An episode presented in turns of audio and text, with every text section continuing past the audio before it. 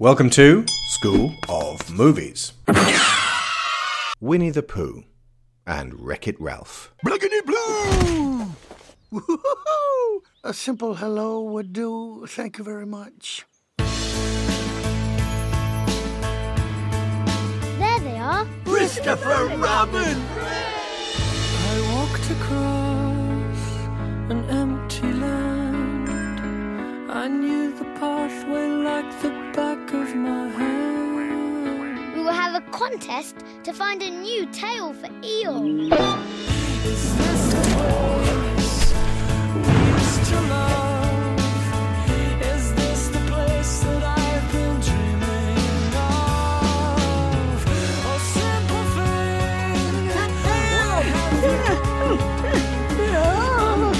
Yes, well, the thing to do is issue a reward Gesundheit. to the... I beg your pardon? You sneezed. No, I didn't. The word is issue, not at you. You must be catching a cold. I'll probably catch it too.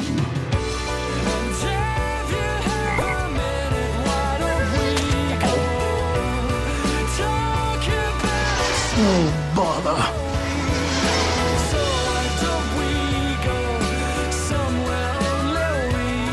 Perhaps I could borrow some honey. Oh, just a taste. Oh, a small lick, I should think. Silly old bear.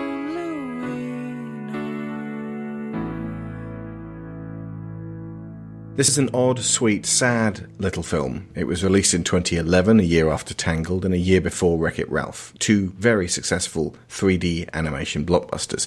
It was crafted as an exercise in making Winnie the Pooh modern and relevant again without dating the production by trying to be too trendy.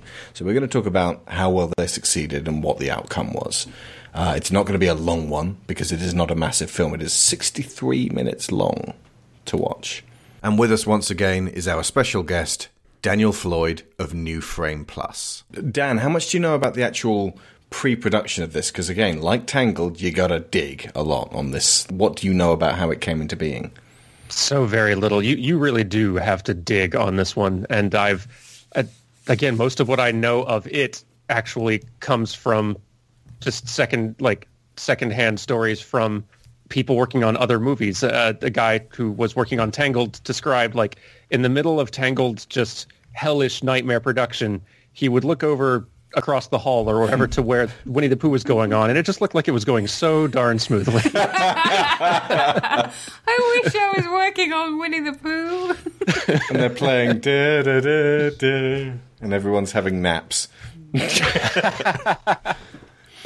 Carry on. Yeah, it's it's very hard to find bu- like behind the scenes information on this one. Uh, it's directed by uh, Stephen Anderson, formerly of uh, director of Meet the Robinsons, and uh, Don Hall, one of Disney's old story veterans, and uh, and they actually brought on a one of the original animators from the previous uh, Many Adventures of Winnie the Pooh film as a story supervisor, uh, Burny Mattinson. Yeah, he was the story supervisor on the third segment because they they did them in three parts back in the day. Uh, Winnie the Right. Pooh and Tigger Too.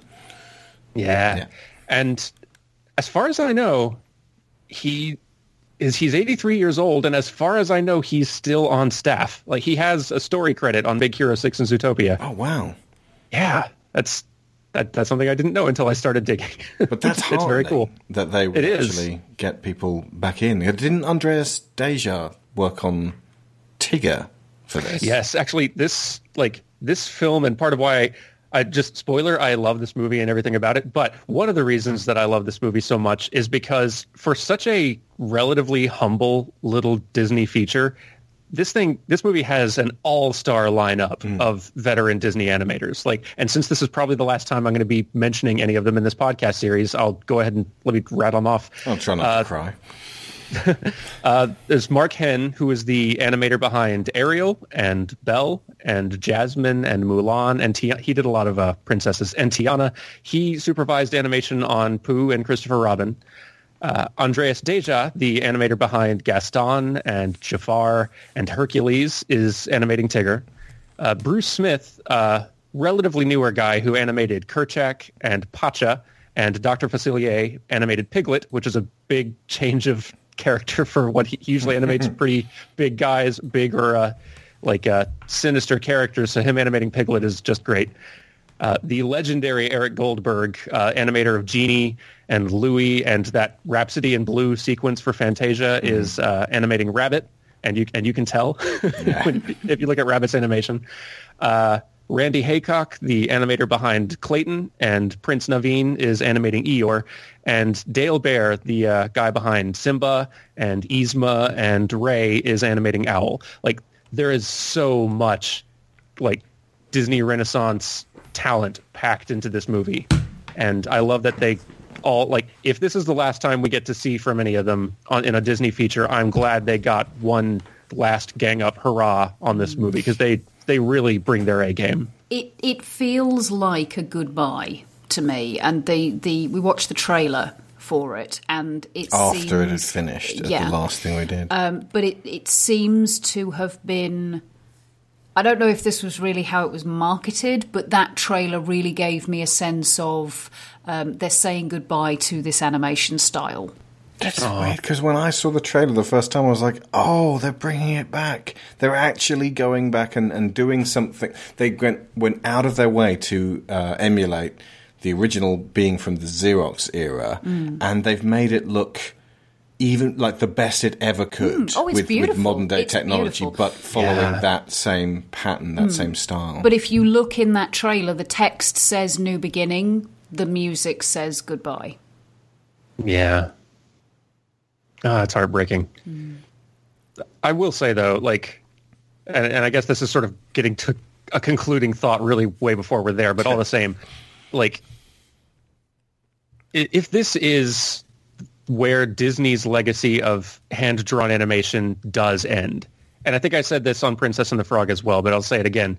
I am so happy that it gets to end on a beautifully sincere and warm, lovable note like this, and not at sort of the sputtering out, like just falling on the apart. Range. like yeah, not at Home on the Range. Like I didn't hate, I didn't hate Home on the Range like I thought I was going to, but that's still not where like this hand drawn animated legacy deserves to end on a good note and mm-hmm. on a Winnie the Pooh film, which is not what I would have guessed or even necessarily picked, is does somehow feel like a nice fitting like sincere note for that legacy to end on if it has to. Mm, and especially as well, the idea that it was a nice, relaxing, maybe the wrong word to use for the process of making an animated movie, but a more calm, less fraught, less. Jesus, we have to make some money out of this, otherwise it's all going down. Um, Seriously, yeah. to it. You know, it sh- those animators have been in this business for so long. They they deserve better than to have to deal with that and you know deadlines that are stabbing you in the back of the neck and etc. Um, for their their kind of last piece. So if that's the case, then I'm I'm very glad that that that was it. And also, does that then tie in with the fact that they're now doing this Winnie the Pooh live action movie? The, Let's save that one because obviously that's that's a, a, a noteworthy thing Okay. to, to discuss. But um, because that that's that's really how we're going to sort of lead on to talking about the future of, mm. of Disney and how they're going to what is going to replace this 2D animation. Speculate, if you will, why this did not do fantastically because there are a number of contributory factors, a number of things we can infer, and a number of things which are statistical. there are a few different it feels like there are a few different categories of answer to this all of which i think are true to a point. There is the just kind of cold marketing wisdom that says that 3d films are what audiences want to see right now and 2d films are not which is why 2d got like if you look at the trend just as cold hard data that seems to be an objective fact like around from 1995 onward, the trend just continued that way. And there could be a lot of different reasons for that, like for the quality of the fi- of the films being put out, like uh, Pixar putting out their strongest stuff, uh, DreamWorks coming in with more trendy, unexpected, uh, subversive stuff that everyone kind of got into, and the Disney uh, feature quality starting to dip a little bit here and there and falter. Uh, like that could all play into it too. But if you just look at it as a market market trend, 3D films do gangbusters, traditional hand drawn films don't, and that pattern seemed to hold true. So there is that factor.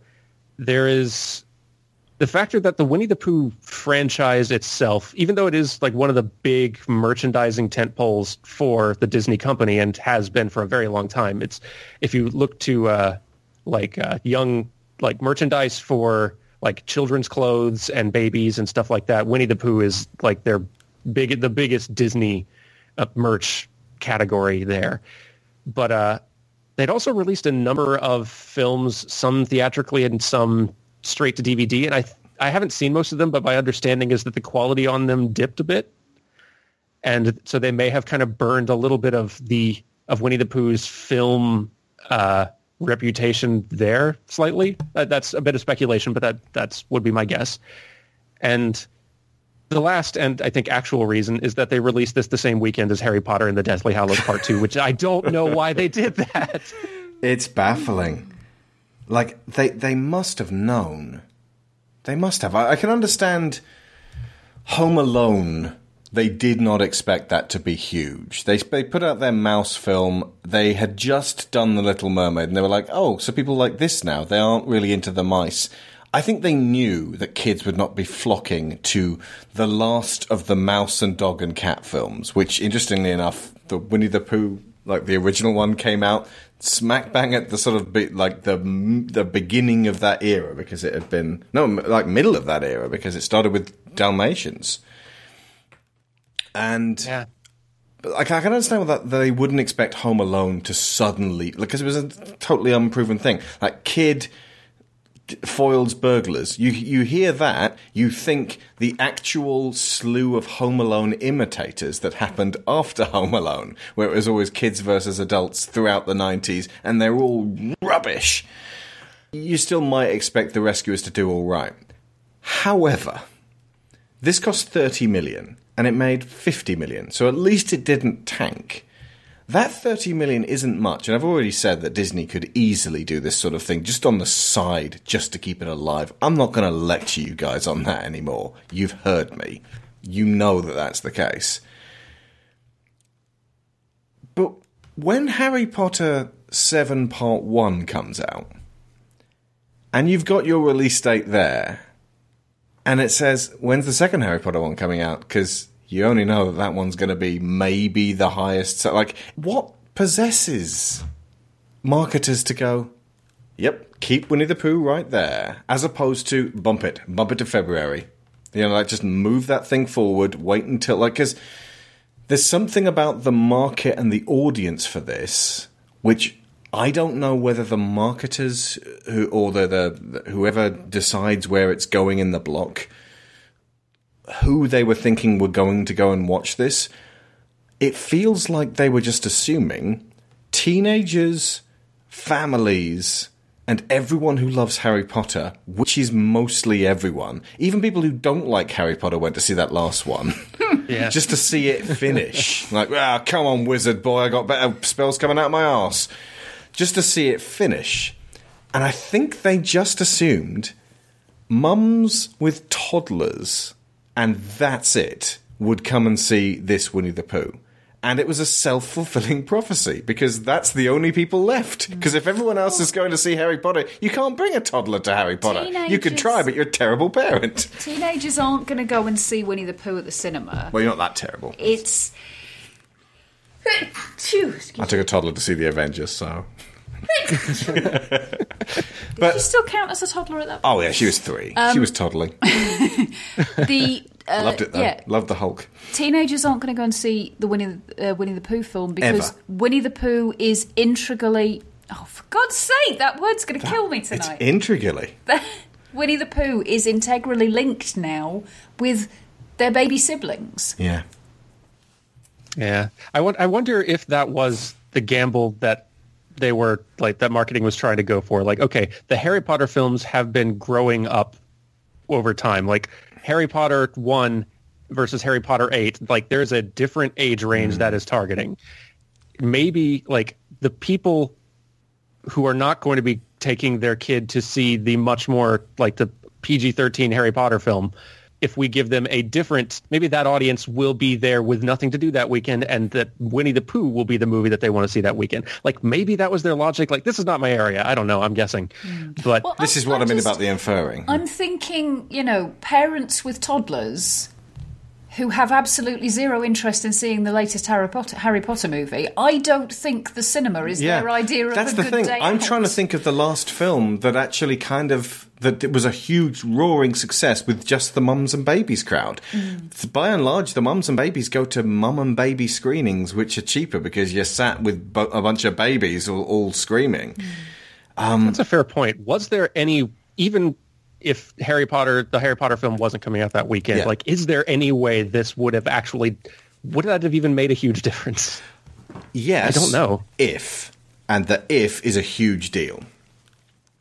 Because this film doesn't conform to the standards of what animated films have been doing for the past 11 years before this. It's, or, or even the past 20, even bordering on 30 years before this.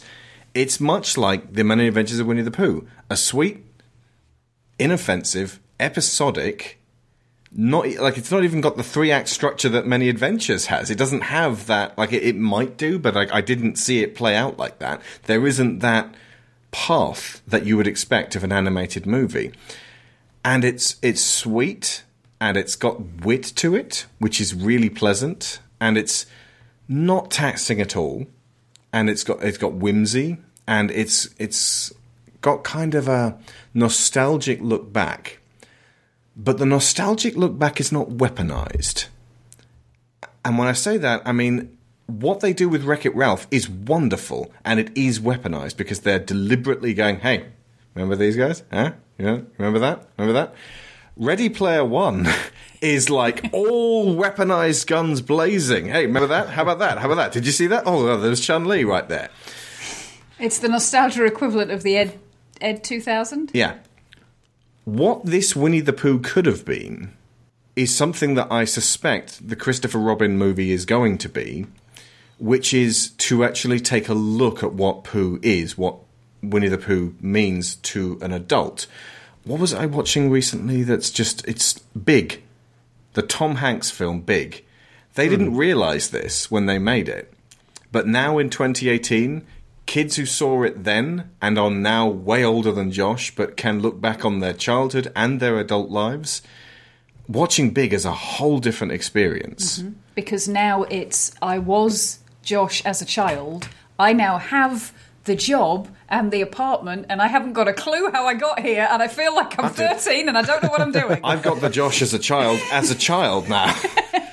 and so Big obviously isn't weaponized in that regard, but there are some movies now coming out, quite a lot of them actually, which take that sense of looking back and and make it kind of painful and and take you on kind of a roller coaster. I suspect the Mary Poppins film will do this as well. Um, it's possible that had Winnie the Pooh really got out of its way to be something that wasn't just a sweet replication of that original, it might actually have snared an older audience who were who did want to go back and actually were like, oh, okay, so Winnie the Pooh is now playing in my my area. There's a reason that the Transformers films made a billion dollars, and it's not just because of the skyscrapers smashing down, because they're putting the Transformers in an adult situation, a very adult situation. A lot of times they're talking about wanking. if they'd turned on, up, That's adult. if that Michael Bay first Transformers, everyone had turned up and been totally earnest, like the 1986 movie, and it's like, Prime, every time the Decepticons come around here, my circuits sizzle. In our fire and hide. And we'd just stayed with these sort of like fun, wacky Autobots the whole time, and it had been really earnest. I don't think that we would then have the billion dollar franchise that then stemmed out from that. Mm. Because it would have been Transformers to kids being then pitched to adults who didn't want to be kids anymore. They wanted to be adults. And at the same time, they want to watch Star Wars and feel like kids, but they're adults. And now they can't read films, but they want to feel like kids and they want to feel like adults, and they don't know what they want. I think there's there is a very significant reason why this uh, this weaponized nostalgia thing is so significant for our generation, um, and that is because we are effectively Millennials specifically. Uh, I would say it's Gen X. Tail end Gen X. Tail end Gen X onwards. Um, but if you look at the fact If you watched that G.I. Joe or Transformers or Yeah. Thundercats or Turtles. prior to us being kids in the 80s, there's a very definite line between childhood, adolescence, adulthood. They are very distinct and separate states. I mean, the, the adolescent state as a target for media production was very new. It had only been around since the 50s. But we were the first generation whose childhood was captured on media that we still have access to. Prior to us, people could forget their childhoods. They could rosy coloured spectacle it because it was something that had happened way back when, and apart from the odd, you know, eight millimeter family film, We just played stickball outside old man Wiggleby's sweet shop. well, indeed. but you, you haven't got that constant end to end reminder of what your childhood was and what went on in it. We do. It's everywhere. And more specifically, maybe Winnie the Pooh was not for that generation's childhood. Mm. Maybe, I mean, not enough of our gen really watched that Winnie the Pooh when we were younger. I mean, apparently, um, uh, like I said back when we did the original Many Adventures, uh, some Brits consider it to be Americanized, and, and they're like, "Well, we didn't like Winnie the Pooh because it's not like the books." Okay, um, but but it came out in the the seventies, the early seventies, and they were being made when Walt was still alive, and it's possible that maybe grandparents grew up with Winnie the Pooh, and they might take the kids.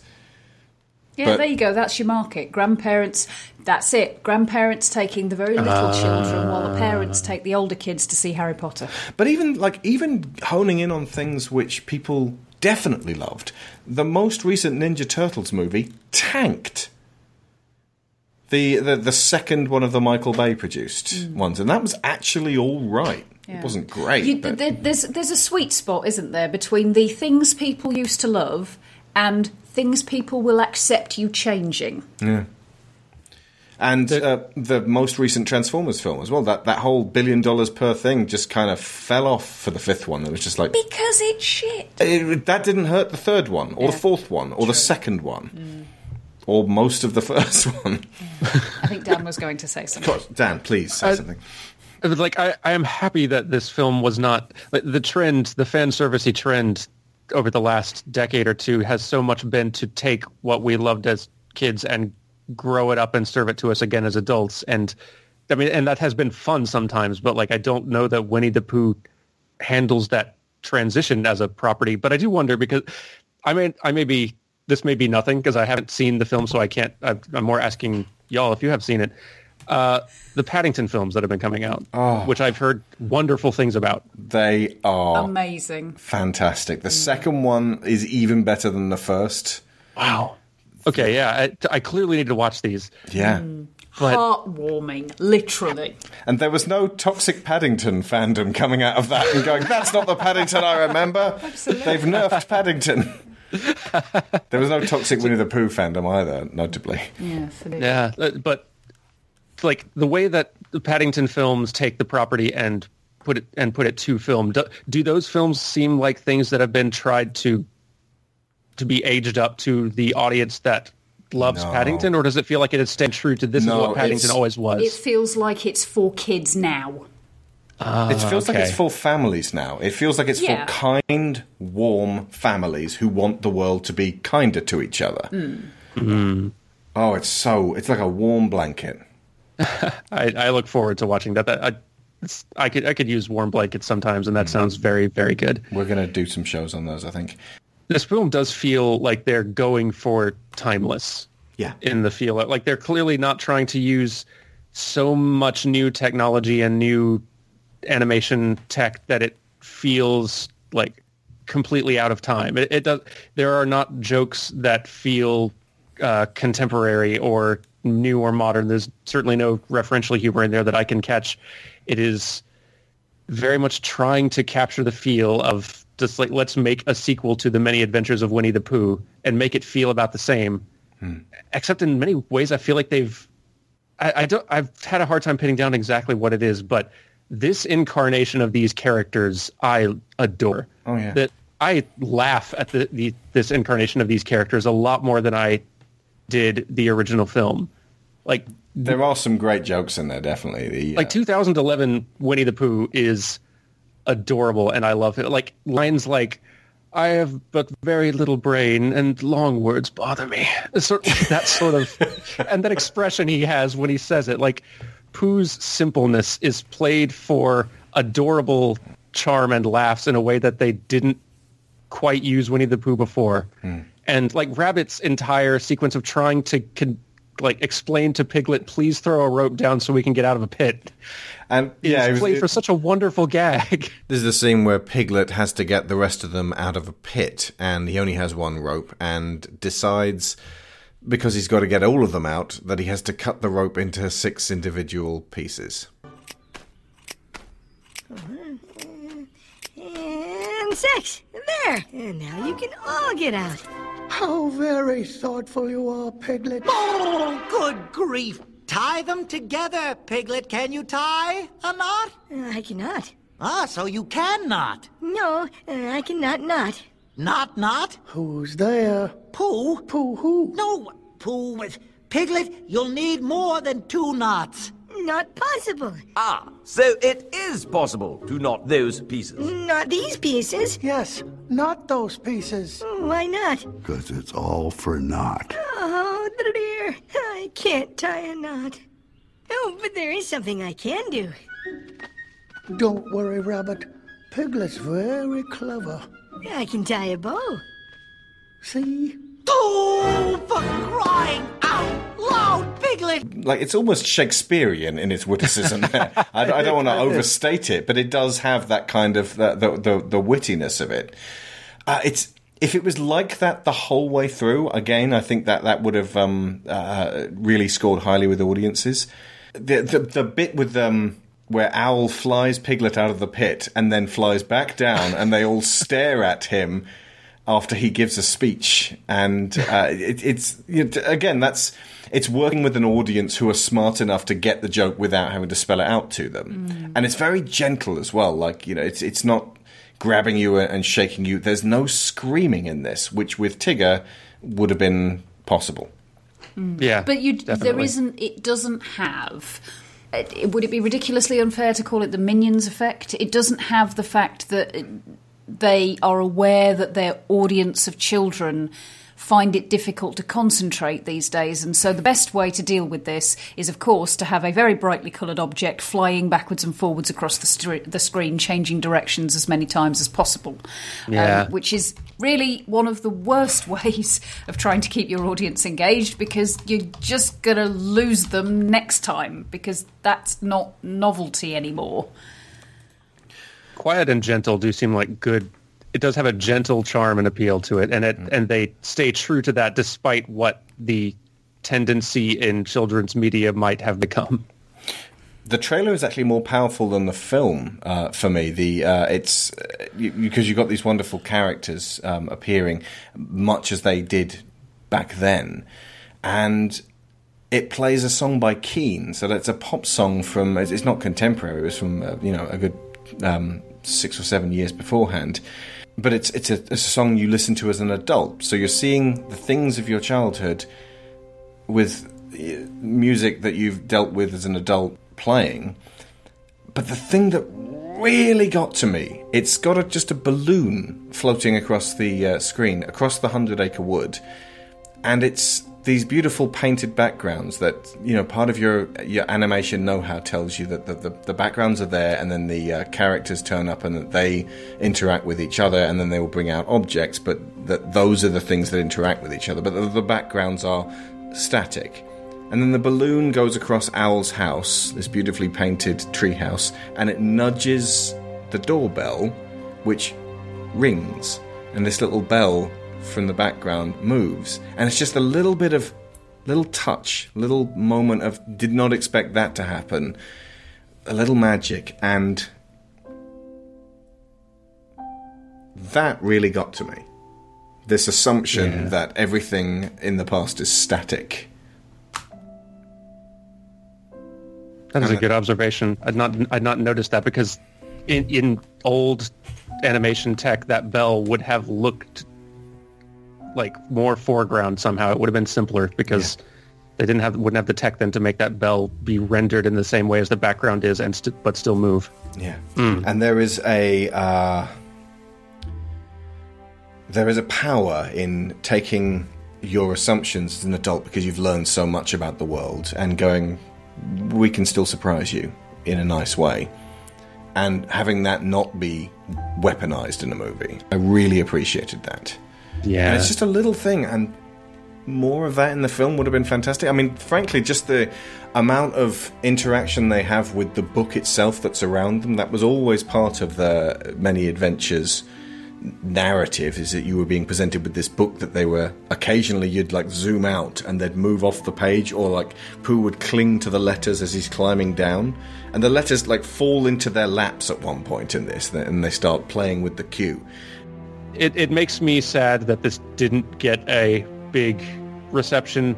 I I'm not surprised it didn't, but uh, I I just I want more people to watch this. Like if any, any anybody listening to this, like if you have not seen this at some point, I urge you to just find it. Maybe it's on Netflix somewhere. Maybe it's on just YouTube for a few bucks. Like just find it, sit down and watch it today. It will.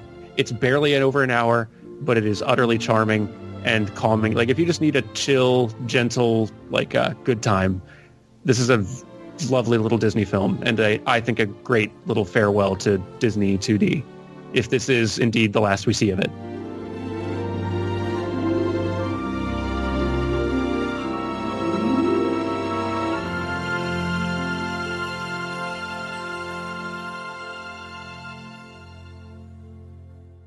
Wreck It Ralph. My name's Wreck It Ralph. I'm gonna wreck it! 30 years I've been doing this. I can fix it! It's hard to love your job when no one else seems to like you for doing it. You're just the bad guy who wrecks the building. I'm okay. I'm okay. If I'm really honest with myself, it sure must be nice being the good guy. Ralph, you are bad guy, but this does not mean you're bad guy. I don't want to be the bad guy anymore. Ralph abandoned his game. Welcome to Game Central Station. Bad guy coming. Everything changes now. Where's Ralph? oh, Sorry, Q*bert. It's me, Ralph. Ralph's gone to hero's duty? Fear is a four-letter word, ladies. You want to go pee-pee in your big boy slacks? Keep it to yourself. Hi, mister. You're not from here, are you? Sugar Rush? You're game jumping? Hey! Aha! You wouldn't hit a guy with glasses, would you? Aha! You hit a guy with glasses. That's, that's well played. Without Ralph, we're doomed. They're gonna pull our plug. What's that? A medal. I earned it in Hero's Duty. it's not that kind of duty. I bet you really gotta watch where you step in a game called Heroes Duty. Some nights I stay up, cashing in my bag. We can't change who we are. You can't mess with the program, Ralph. Some nights I win. Everyone here says I'm just a mistake. You ready for this? What do I stand for? Not leaving you here alone. Well, let's close out with the bad guy affirmation. I am bad. Ah! And that's good. I will never be good. No, no, no, no. And that's not bad. Hold that thought. There's no one I'd rather be than me.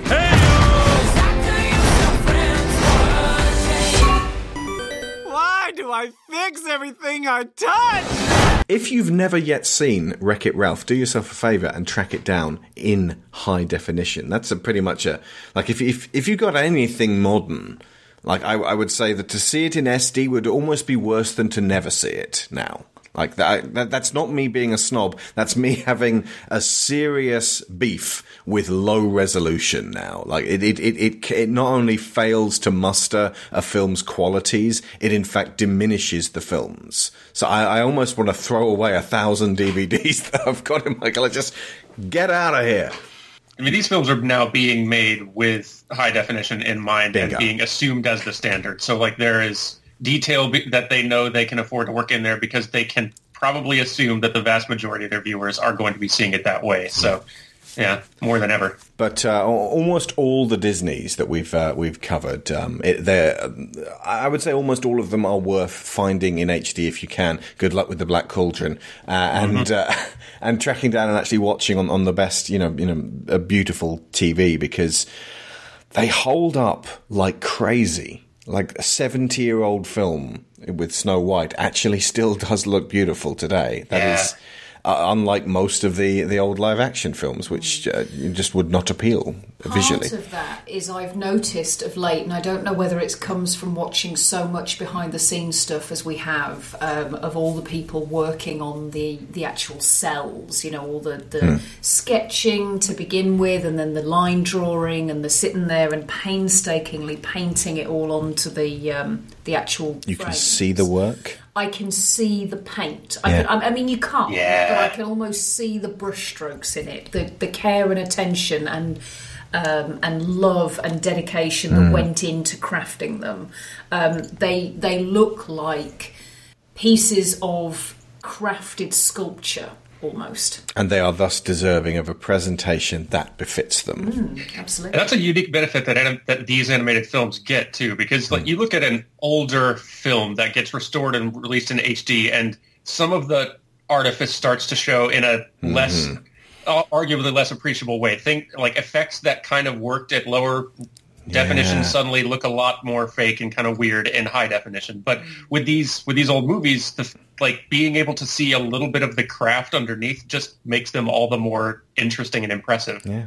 And if you've grown up with those uh, images, uh, just it's it's a, it's an emotional, engaging experience. Just being able to see them beautifully realized. I think we've mentioned before the Disney View thing with um, the older uh, films when they were released originally in what we would call full screen or that square. Uh, Yeah, yeah. the, um, the the Disney View puts in these sort of beautiful curtains, these borders, which are which change with with what uh, parts of the film you're watching, and they give it that that it is more relaxing to watch something that is oblong than it is to watch something that is square. They didn't work that out with TVs. It took them many many years to be able to watch uh, one of the old films with with that. Just sort of allows you to relax your eyes and just sort of appreciate what you can see, rather than being kind of uh, like feeling like you're boxed in. Okay, so speaking of being boxed in, we are Wreck It Ralph stuck in his box. We are going to be quite philosophical on this one. There are dozens of YouTube videos which can tell folks every single Easter egg that you can find, and we are wasting our time and yours doing that in a non visual medium. So it's pretty much business as usual for us. We go deep or we go home.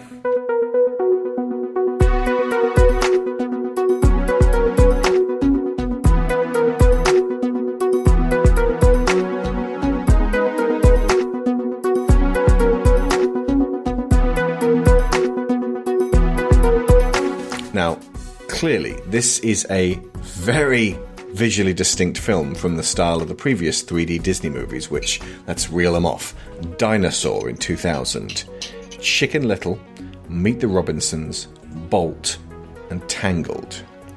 I'm going to go to Dan on this one because uh, he's kind of the expert. Um, what can you tell us, Dan, about the uh, animation and design on, um, of this one?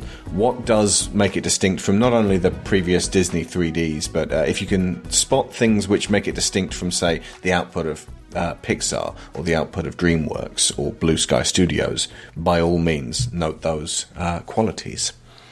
The thing that makes Wreck It Ralph uh, aesthetically interesting in general, and probably a much bigger aesthetic challenge for the designers, is that they've got to feature several different game worlds, plus a sort of semi-stylized version of reality, uh, and make all of them aesthetically distinct to where the people from each like game or worlds don't feel like they necessarily belong together, but that they do do still sort of feel like they at least belong in the same movie. That's a really hard balance to strike, and uh, I am very impressed with not only how their look, like their visual look of each of these characters and worlds, does all manage to fit together. But the fact that they also feature some wildly different animation styles based on the character and what sort of game they're from, and it still all looks like it fits together. Like Vanellope moves differently than Calhoun. Calhoun moves differently from King Candy. Like the the Nicelanders in uh, in Wreck-It, the Wreck-It Ralph game, just the little citizens are amazing the way they move. Like that's it, it evokes the feeling of pixel animation while not actually being anything similar to how pixel animation looks, and that had to be like incredibly challenging to get right. Like as simple as that their animation style is, I bet they were one of the hardest to achieve and make feel correct. Because effectively, what they're re- reproducing is uh, the tiny, the the pronounced motion of an eight bit. Uh, animated game from the early 80s, specifically the sort of the NES era, where uh, if it was just a solid character stood there the way that Mario originally stood there, uh, then there's no life to that. But then when they started, um, you know, when when when Mario jumps, suddenly, boom, he's he's got something to him, and uh, like the various characters uh, uh, and NPCs and things in in say. Pac-Man, they've got their couple of frames of animation where they sort of, you know, they go the left and then they go the right, but it's got that like little bit of a bounce to it. Um, yeah, and the more like- advanced, you know, carry on. Sorry. No, sorry, I was interrupting you. You can finish your thought. And the, the more advanced the arcade games go, I mean, like, the easiest way to, to tell the difference is uh, Street Fighter. The original, if you've got hold of the, the new 30th anniversary Street Fighter collection, you can just sort of go through the ages. That is a glorious experience because the original Street Fighter game is ass. But from Street Fighter 2 onwards, you can sort of watch the, uh, the the basic animations as they sort of like sort of bounce up and down, and then as it goes through through the Alpha series and then through the Street Fighter 3, they've got that sort of wonderful fluid sort of up and down whilst they jiggle their arms in a sort of a fighting stance style, uh, which um, Alex Hirsch had uh, uh, replicated perfectly in that episode. I think it was called just Fight Fighters or something like that episode of Gravity Falls, where so good. a guy from a Street Fighter just sort of gets um, pulled into the real world, and Dipper asks him to stand still, and he's like, "This is as still as I can stand," and he's doing that beautiful fluid up and down animation.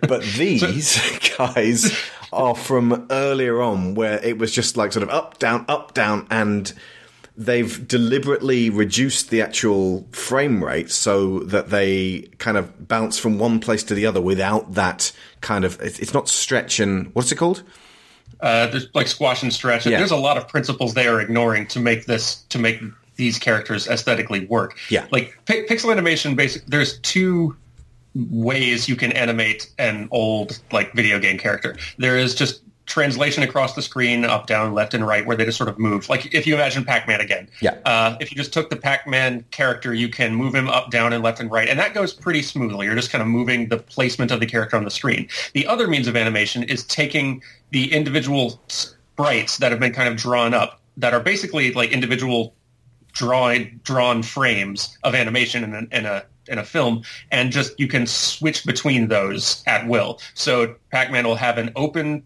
like mouth pose and a closed mouth pose. And as he's smoothly moving across the screen, he's just snapping between those two poses, dit, dit, dit, like to make him to make his mouth open and close. It's the same way with Mario like running he you're moving him smoothly across the screen but he's cycling between two or three different frames of steps just just across the screen and as soon as he jumps he snaps into the jumping pose and sticks there till he lands so there to try to replicate that with these 3D high resolution characters and make that feel right.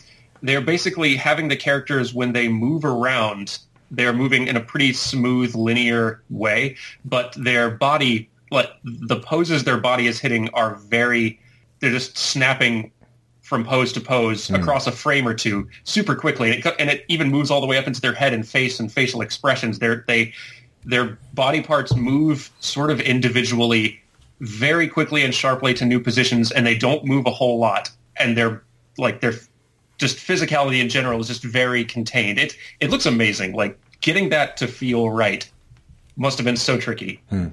And I and I can very much understand why they uh, with the the main characters in this film, no matter which game world they're from, are brought a little bit closer to kind of the standard norm Pixar look. A little bit. Like Ralph does not move like the uh, Nicelanders do. Uh, Vanellope moves a, like has her own little sort of adorable movement style and physical language, but she moves a little bit closer to the normalized look. I think all the main characters, since they have to interact with each other, are brought are made a little bit more cohesive in their style. But then you look at some other random character like the uh, Pac-Man ghost in the uh, in the support group, and as he talks and sort of moves his head, you'll just notice his body is moving either up, down, left, or right, never diagonal, just Mhm. randomly, just as he just sort of idles there because that was those are the only directions that those sprites could move on those old games. And it's just like it's subtle little touches like that that suggest an understanding of the source material translated into a very sneaky, subtle little nod in the animation itself. And this and this film is full of little touches like that, and I love it. Hmm. So, uh, speaking of the uh, the, the ghost uh, himself, we begin the film with Ralph at Bad Anon, where he gets to talk to other bad guys, mostly from real video games, which is delightful.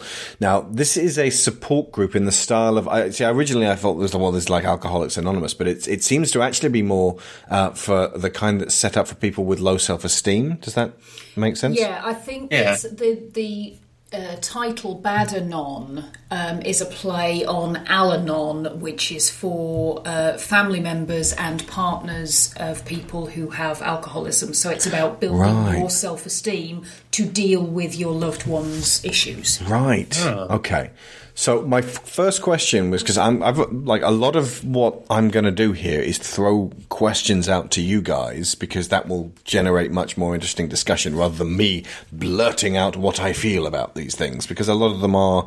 Uh, you know, more ripe for debate than than usual. Um, but this one I actually don't know the answer to, and that is: is their mantra "I can't change who I am. I must be happy with me" actually bad advice? Yes with an and, no with a but. Damn!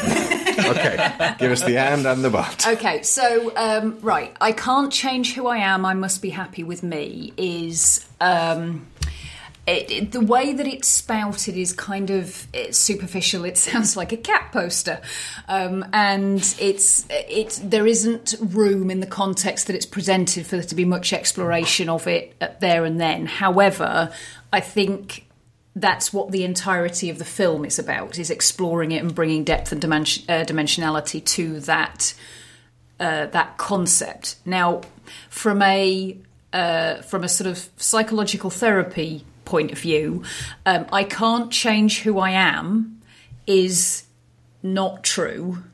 I must be happy with me is true. And one of the fundamental tenets of um, certain types of, uh, of counselling therapy is that until you accept and become happy with who you are, you can't change a damn thing. Because, I mean, if you think about it in terms of, of trying to improve anything about yourself, say, for example, you decide that you want to learn Spanish, the first thing you have to assess, honestly and accurately, is how much Spanish you actually know. It's pointless going into an advanced class if you don't even know, know how to say hello, goodbye, yes, and no. So you've got to be able to be honest with yourself about who you are. And when you do that, you can then start picking out the parts of yourself that actually you are quite happy with. Because if you look at yourself as bad all over, then if you start trying to change that, what you're going to be doing is reflexively throwing out everything, even the things about yourself that you like. And there's going to end up being a dissonance that prevents you from making any cohesive and permanent change. I can't give you anything better than that. That's going to be your answer. Okay, so um, so is this uh, entire film thus Ralph challenging that assertion? Yes. Yeah, and in fact, all of them, all the four central characters, uh, challenge this assertion in their own way. And the the my take on this is, and this is one of the reasons why Wreck It Ralph is one of my favourite Disneys, um, because as people who've listened to me talk about movies a lot will know, which I would imagine is probably most of you, um, the kind of films that I really love are the ones where you can take the characters as all aspects of oneself Hmm. and break it down into the various facets of um, somebody, and that you win, inverted commas, by integrating all of those parts and being able to move forward with all of them doing their job. So every film is a dream. Yes. Okay.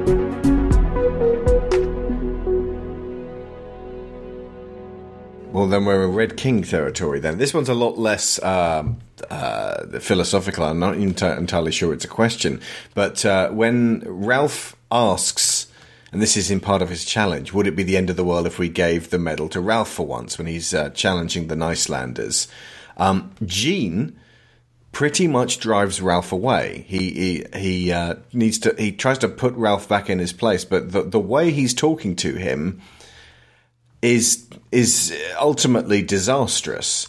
And he, in fact, like if if you want to really look at what puts the world of Fix It Felix Jr. in danger in in in uh, Wreck It Ralph, it's the Nicelanders' shitty treatment of uh, Ralph and um, making him doubly outcast because he he lives as an outcast and then he tries to appeal to their better natures and say, "Well, you know, I'm an outcast, but can I be your outcast?"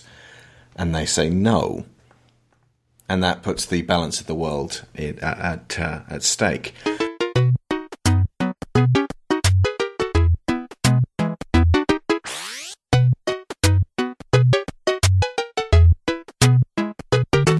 So let's look at the three central game parodies. Fix It Felix Jr. is most like, and then you guys chime in. what does it remind you of most, and what have they taken their inspiration from? Uh, Donkey Kong is, I think, definitely the core of what they're of their, what they're trying to uh, Mhm. reproduce. In terms of it being uh, uh, simplistic and uh, uh, about climbing levels and having this giant angry protagonist at the top, absolutely. Like if you like, didn't Mario Mario have a hammer in that game, Jumpman? Yes, Jumpman had could you could get a hammer power up Yeah. to uh, make your way further up. So, so yeah, having a big, uh, having a big angry destructive monster at the top of a thing that the uh, blue collar everyman guy has to uh, has to climb a tower to uh, to take care of. Only here, I I do like the twist of having it rather than there just be a damsel up top that Felix is trying to save. Just Felix is just trying to fix the building mm. that Ralph keeps tearing up. Although, from a psychological perspective, a fixer is just another word for a rescuer. Ah, he's rescuing So he is- windows. yeah, yeah. well, I mean, he's rescuing the Nicelanders. So it's all of them are having their home destroyed by Ralph. Oh, absolutely. single time. Yeah. So you're right about the whole work workaday everyman uh, in Donkey Kong. I never really thought that Mario is jumping on girders. He's at a building site. He's not trying to take Donkey Kong down on Donkey's home turf. Donkey Kong has come to. Uh, America or Japan and is trashing the place, and it's up to this blue collar guy, literal blue collar guy. Your to princess save is, in the day. Fact, not in another castle, but she might be up another set of scaffolding. Side note, by the way, Sharon, um, the the girl in the pink dress that you have to rescue in uh, in Donkey Kong, Pauline, uh, became eventually the mayor in the new Super Mario Odyssey game. nice. So she does She- karaoke and stuff. Yeah, she's awesome in Super Mario Odyssey. I love that she's finally back. And I, I doubly love the fact, well, I quadruply, octuply love the fact that Nintendo are giving uh, uh, their princesses more agency and just something to do that's more than just kidnap victim. It's overdue. Yeah. Um, so uh, the second one, Hero's Duty, had. Uh, I mean, uh, uh, this is uh, kind of more so than Fix It Felix Jr. This is a critique of question mark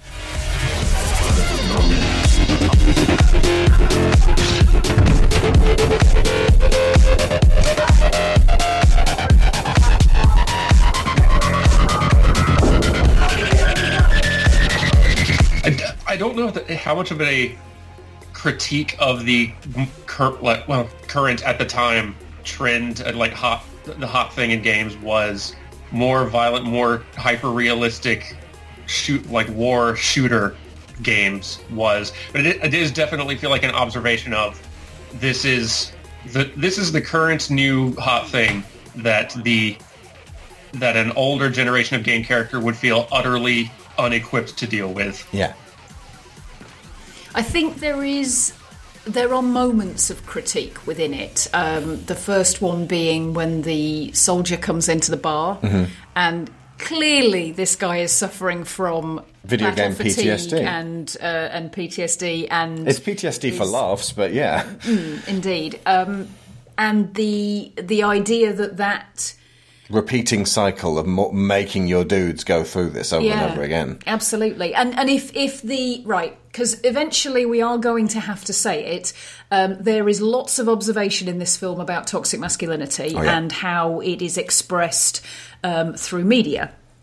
And although there is, there are several characters who manifest various levels of it. Hero's duty is like the pinnacle of where this is going. It is so intense and so aggressive, and you can't get away from it. And you're on rails through this world of be the best and, and fight the power and, and whatever it is that they say. Fight the alien bug power, then when you're done, do it all again. Yeah. Because it's pointless. It's a pointless, endlessly looping war. Absolutely, and that is is it's it's parodic, and it, it makes it really really clear that if this is the type of toxic masculinity cycle that you are trapped in, hmm. it's doing you as much harm as it is everybody else. Hmm. It's got a little Halo in there. Uh, it's got a little. There's a bit of Starship Troopers in there as well, which With the itself bugs, yeah, is, is a parody of. Um, uh, well, it's- it's a parody of American fascism, which hurts like hell today. Mm. My God, watching Starship Troopers would make me make me feel really uncomfortable right now. And specifically, it's a satire that often gets its satirical edge missed. Yeah. Uh, the, the original book, I don't believe, even was a satire. It was, uh, it was, it was played straight, and it is actually just a fascist text. Oh. And Paul Verhoeven went, "We'll see about that." uh, another animated film which we've never talked about that uh, came out uh, around the same time as Starship Troopers was Antz, and there are some similar scenes in Antz with Woody Allen as Z, where um, soldier ants go up against these giant termites and they get slaughtered. And it uh, people it came out and everyone was like, "Wow, that's a really like up to the minute parody of uh, Starship Troopers." And they're like, "Thank you, didn't actually realize that it was coming out." it's just that Starship Troopers and Antz were honing in on the same thing. Let's send these guys, out, you know, out to fight an enemy they don't know anything about with jingoism. Is that what the word jingoism? Patri- like, it's when it's like patriotism. Yeah, Yeah, we're you know. using weaponized patriotism. yeah. Weaponized patriotism. Yeah. Yeah, the hero's duty's kind of got that, although the, the, the bugs really are a genuine threat uh, in that there. But um, Yeah. The bugs for me, because I was trying to work out what they represent if you're looking at this as a sort of psychological construct, um, because they're too basic and um, purely destructive to be any specific set of behavioural problems or, Yeah. or mental health They're issues. not a So I shadow think- either. I think they are essentially just um, the the danger presented if these things don't get addressed. They Yeah. will replicate. They Yeah, no, will they're- they're the- the- reproduce in your children if you don't do something to try and. It's when he like they they tear open the uh, I can't even remember the exact scenario, but like Ralph looks down and discovers, there's, someone looks down and discovers a load of bugs have been nesting underneath Candyland, and they've Calhoun, uh, that is. Calhoun, and they've hollowed it out, and they've been festering, Yeah. and this is the let's. There's some there's some shit at the heart of Candyland which everyone's just left and they're leaving it to fester and, and it's about to explode outwards. Yeah, and the idea that whatever they consume, they become. Yeah. Everything that goes on in your life will feed into the issues you have, and if you don't know they're coming, and you don't know how to defend and heal them, then they will get worse. And while it's not a parody of the following games, there are definite elements drawn from Metal Gear Solid 2 Sons of Liberty specifically with that uh, uh, the bit where Dennis Haysbert's character comes out and all of those holographic dudes start saluting. It's got that kind of like the score even uh, by Henry Jackman goes a bit Harry Gregson Williams at that stage, and Calhoun herself appears to be nine tenths of Commander Shepard, depending on what kind of head you got on her. uh, provided you chose Fem Femshep, who is the right Shep, and uh, the uh, and also specifically chose a Femshep who is not the least bit um, Paragon and is like really pushy with uh, with what she does. But uh, yeah, Calhoun's got got a lot of Shepard in there. And then the third one, Sugar Rush.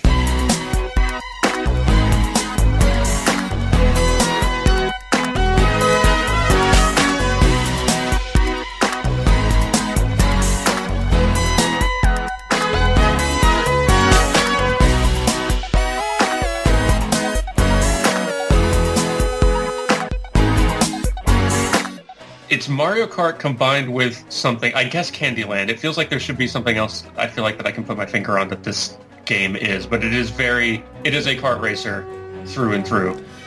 What is Candyland? I feel like I was. Uh... It's a, it's an old board game that's basically just a. Uh, oh. Uh, fair. I've not played it in so long. I do not know if it's actually any good, but it's sort of just one of those roll dice, try to get across the board, draw little cards, get to the end. It's it's for young kids. Do you get to eat Uh, candy? Totally. Not really. What's the point then? Unless they have candy on some of the squares, what's the point? Yeah, Candyland is really just the aesthetic. I think they're aiming to make uh, a world that is just saccharine, sweet, and adorable and precious. To really, like, I think that really helps to drive contrast, and not only between uh, like uh, Wreck It Ralph and Sugar Rush, but also just what is what is the polar opposite of Hero's Duty. Yeah. Well, if we're looking at the uh, the idea of masculine coding and feminine coding, um, Sugar Rush is like the most aggressively feminine coded thing. It's all pink and sticky and sweet and um, you know, little, Cute. little girl, Hyper cutie, cute. Yeah. Uh, yeah, honestly, we're looking at like Google Images, the uh, just Candyland, and and please ignore anything to do with Django Unchained. But um, yeah, this board game version of Candyland, there's even like a Candy King who looks stunningly close. Uh, Yeah. To that, and and all of the like, uh, I suppose NPC characters in Candyland, they, they look like strawberry shortcake characters. Uh, strawberry shortcake, if you were around in the '80s, was like a kind of a edible Rainbow Brite. Would that be? and uh, yeah, th- th- but then there's a heavy dose of kawaii. Can anyone explain what kawaii is?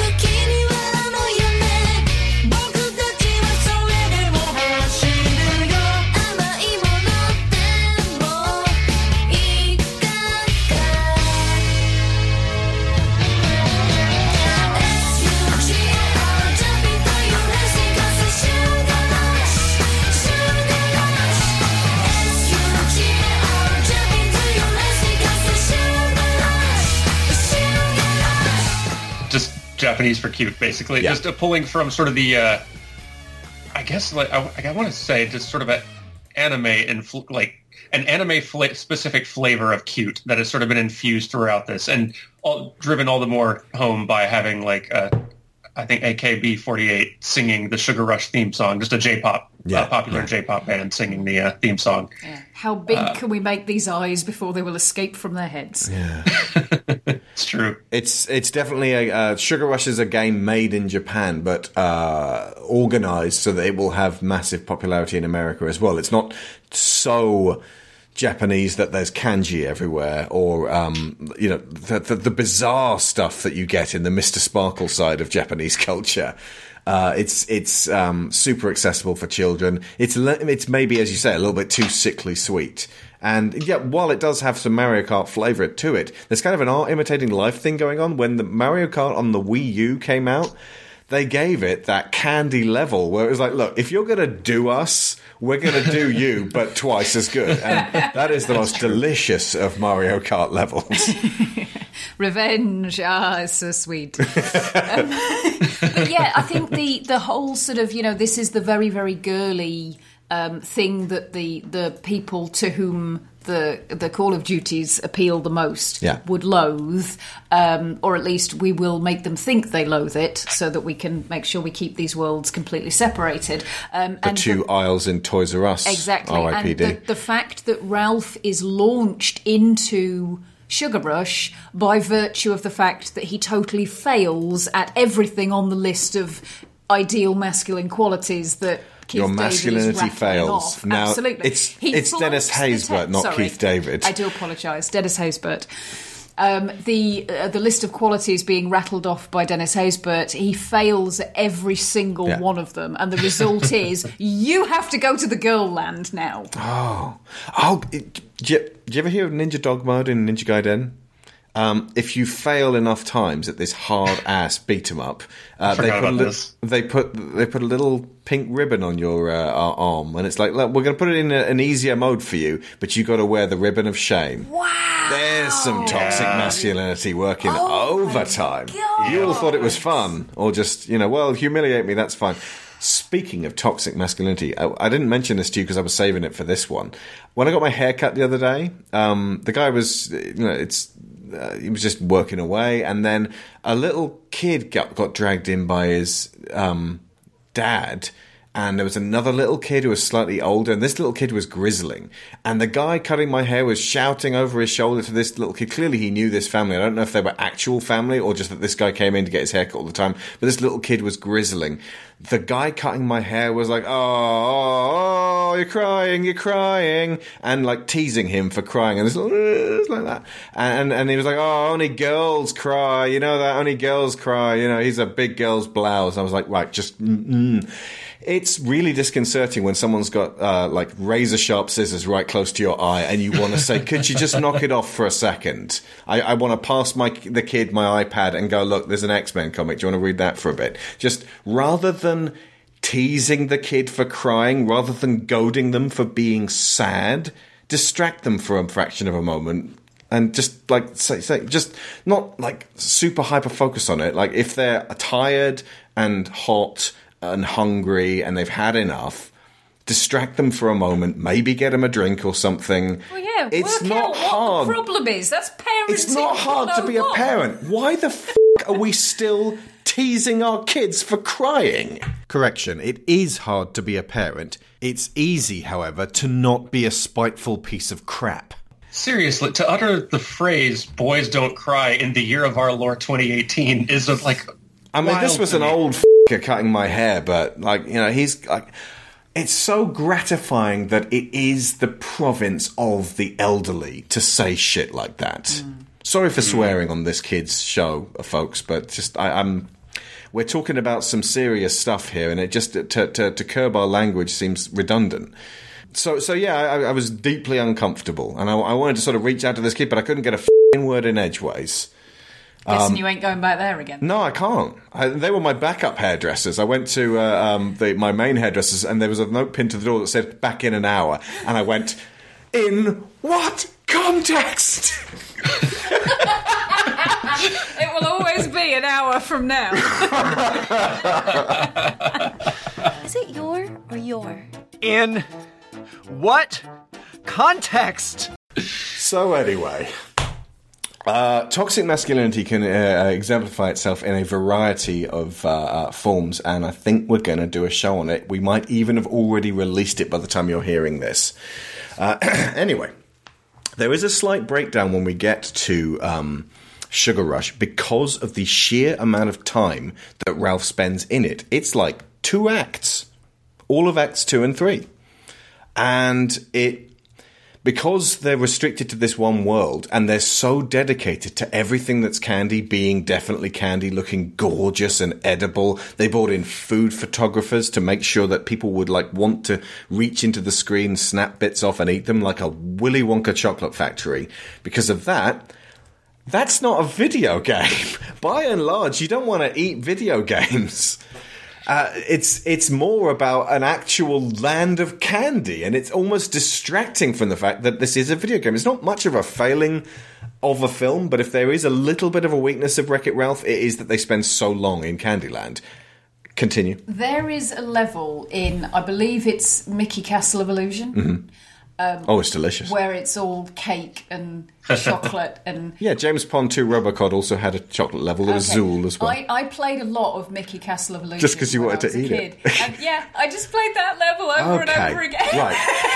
But one of the common factors of video games is not you want to eat what No. you see on screen. No, this is true. Some video games, definitely yes, but not two thirds of video games. What, I guess what at a certain point, you have to sele- like the like the first thirty minutes or so of Wreck It Ralph are not setting, establishing the plot and what's going, and getting helping you get to know Ralph, but they're also like that is when they kind of throw the most of their here is sort of like how video games translates into this movie and here is sort of like here's your tour through video game world Yeah. so so and then the last two thirds the last hour is very much like okay here's the story we're actually telling here and i and i guess when one of your characters technically can't leave the sugar rush world you end up that plot contrivance means that you're stuck there for a while But, they, uh, they decided on that plot contrivance. Yeah, yeah. They, they they could have gone on a tour of a variety of video games, and it, it could have been more of an odyssey, which would have been more about video games and less about here is the premise for the Act One, and then here is the plot for Acts Two and Three. Yeah, but Hmm. part of what that means is that they are uh, they are stapled to exploring Vanellope's story. Bingo. And that is incredibly crucial because apart from anything else, here's how you overcome toxic masculinity. You get in touch with your feminine side. Yeah, and it becomes less about video games themselves and more about what it's about. Yeah. If that makes sense. Yeah, which I think will like ultimately leads to a stronger film. That oh yeah, that, yeah. That there's. I was surprised, especially after watching just the trailer for Ralph 2, which is kind of just left like I'm. It's Not going to talk about cold, it. but we'll see. I, I We'll- could we'll- I could rant about it, but I'm not gonna because uh, yeah, another another time. Yeah. But uh, I was wondering coming back to this film, like because I hadn't watched it in a while, just like how how much do I still like this? Was I did I just get really into this at the time because it was just like because it was just my favorite hobby, and they and this movie definitely does right by it. But th- no, like the fact that they are, I think something the director had said at a certain point. Um, what's his name? Is it Rich Moore? Yeah, Rich Moore, who had got made a name for himself working like in TV comedies like Futurama and The Simpsons, said at a certain point that uh, if you're going to be subversive, it has to be heartfelt. And uh, to me, that like kind of suggests a kind of sincerity that at a certain point, like it's to achieve that sincerity at a certain point, you've got to stop going for the gag or the gimmick and actually be sincerely be trying to tell a story with these characters, even if that means that the gimmick has to suffer for the like the appeal of the gimmick has to be kind of left behind for the that uh, heartfelt story to happen. Yeah. which it's the stronger play. the original book of Ready Player One, for example, will not let that gimmick drop. The whole thing is about, hey, do you remember this? I remember this. I've got this all up in my head. I have the most knowledge. The film is less obnoxious. Indeed, and I think that that kind of brings us full circle with what we were talking about. Why uh, video game adaptations are, by and large, fairly on the flop side, um, because if if they're focusing on the gimmick. Then they're not going to be a good film because a film can't use the same gimmicks as a video game. And if mm-hmm. it's if it's replicating a really in-depth and involved story from a video game, then that story's already been told in the video game. A a lot of the time, it just comes down to the fact that the video games they're adapting are themselves, at least when they were originally published, shallow versions of existing Hollywood properties that don't. Uh, you you then have to like push Resident Evil to begin with was kind of based on the Romero zombie films and and. Like they eschewed the original game setup and, and delivered something that was sort of like proto Matrix government conspiracy evil corporation whatever the hell that that was going on there, and and it's like game itself wasn't all that strong, and you abandoned all of its strengths, the the uh, the claustrophobia, that the sense of you know minimal supplies, the isolation, all of those aspects of Resident Evil just abandoned for this cheap, shabby movie. I, I've never gotten why that film is considered to be oh that was quite a good film it's it is not Like I said, low bar. yeah But, but yeah, I mean, essentially that means a video game movie is a snake eating its own tail. But le- yeah, let's not um, get this bogged down in, in what other video game. It's not even playing the same game at all. No. Uh, but so yeah, it, it commits to its uh, premise and it, it starts to really get us into what's happening. Now, Bob Chipman said in his review of uh, uh, Wreck It Ralph that there are good comparisons here with The Nightmare Before Christmas. Which I hadn't thought of, but uh, that's a movie that I have not liked for a long time. And I'll probably explain why after I've asked this next question. So, uh, what is this film saying about the consequences of changing your own societally imposed role in challenging and breaking the system?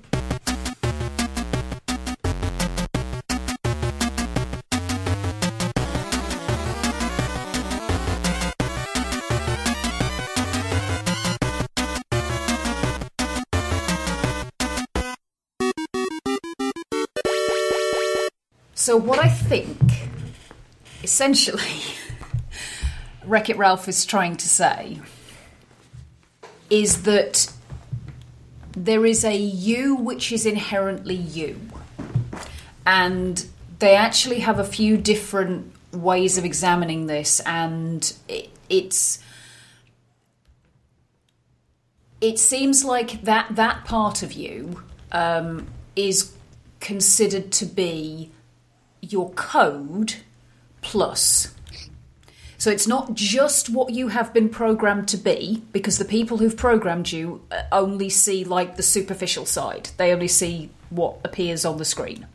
So they couldn't possibly program all the depths of you as well. So in Ralph's case, he's the bad guy, but he is not bad guy. Guy. And in Vanellope's case, she's a princess, but she's not a princess. She's a racer, but she is a princess because that's what she's she's coded to be. Um, Felix Jr. is following in his father's fixing footsteps. Yeah. He was given his father's hammer and his legacy and told, You do this. And there are times when that is not helpful. Oh, why do I fix everything I touch? Um, Which is a wonderful reversal of why do I destroy everything I touch? exactly, exactly. Um, so yeah, so there's there's this sort of Oh, you've got Calhoun. I didn't forget her, but go on then. What's her inherent her? Well, I'm assuming her inherent her is somebody that uh, she would not want to show on the battlefield because uh, she has to keep it armored, and uh, she's uh, described by Jane Lynch herself as her heart is wrapped in barbed wire. Mm, absolutely. But this is I, love the way Calhoun's presented actually because her her true self. Some people would say, well, her true self is her armored battle self because she's protective and um, you know kick ass and all the rest of it. And some people say, well, ah, no, but her true self is that sort of her wedding dress self and her soft feminine side. And, and you know what? It's a blend of the two. That's the whole point. You you to be true to your organismic natural self the the part of you that is um, kind of your your gut version of you involves having uh, restrictions being lifted and things not being imposed on you by the outside world. So that's what i think the that they're driving at being the the real you is is your code plus whatever you make of it the um, the societally imposed part of it is what the restrictions that are placed on them by other people. So this is Gene saying to Ralph, "You will always be an outcast."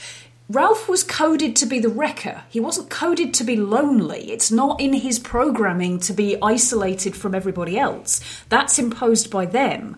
Calhoun's backstory says this terrible thing happened to her, um, but it's the fact that she's then got to go out and lead these soldiers through this fight the bugs, climb the tower, fight the bugs, climb the tower every day. That means there isn't space for that wounded side of herself to come through. Um, Which is in Vanellope- itself maybe a critique on the fact that video games make you focus so hard on the action and lean so into the the cycle of shoot, hide, grenade, shoot, hide, grenade, that there is no room for like a, a character to even breathe. Yeah, yeah, absolutely. Vanellope has been literally severed from the, the her gut self and wrapped up in a box so that nobody can find out who she really is and unpick um, the the reason why everything in Sugar Rush has changed. And a lot of the time, that's fine. If it's a video game based entirely on function, you don't necessarily need to know Toad's backstory to go racing round uh, Rainbow Road in, in Super Mario, Mario Kart. Obviously, that's a bad suggestion because there are plenty of other games, which like Captain Toad Treasure Tracker, which might go into more of Toad's backstory. But just uh, ex- for example, there are some games which serve purely to present you with mechanics, and they don't need to necessarily go into the uh, uh, the depth of the characters. But that is exemplary of a lot of storytelling that, in fact, crosses many mediums. That doesn't go beyond the basic mechanics that these characters are given to serve their purpose in the story. Mm, indeed, and again, I think the idea of this, if you if you change your role and you challenge and break the system, there will be consequences to that. But if you look at, at their progression in terms of the hero's journey, it's all about going out to come back, finding out who you are, challenging what's been imposed on you externally, working your way through all of that to find out who you really are, and then bringing that home to be a more fulfilled uh, version of yourself. Dan. I had a I had a question that is like related to this that we kind of brushed up against a couple of times, but I like I haven't figured out for sure what I think about it, and I'm curious to bounce it off of you too. Okay. We mentioned at the start, like from the start, Ralph is dissatisfied with his lot in life. He's attending he's attending these group meetings with other bad guys. He's occasionally kind of confronting the uh, Nicelanders because he's unhappy with his situation. And we've kind of mentioned before that a lot of that unhappiness with situation isn't really him. It kind of seems like the Nicelanders are just needlessly treating him poorly. Hmm. Like, f- like it seems like they should all just be like a cast on a stage that like that all shake hands and are buds as soon as the as soon as the curtain closes. But You're instead talking they're about professional treating, wrestling. Yeah, like, yeah, you don't, you don't go out back and go. Off Ultimate Warrior.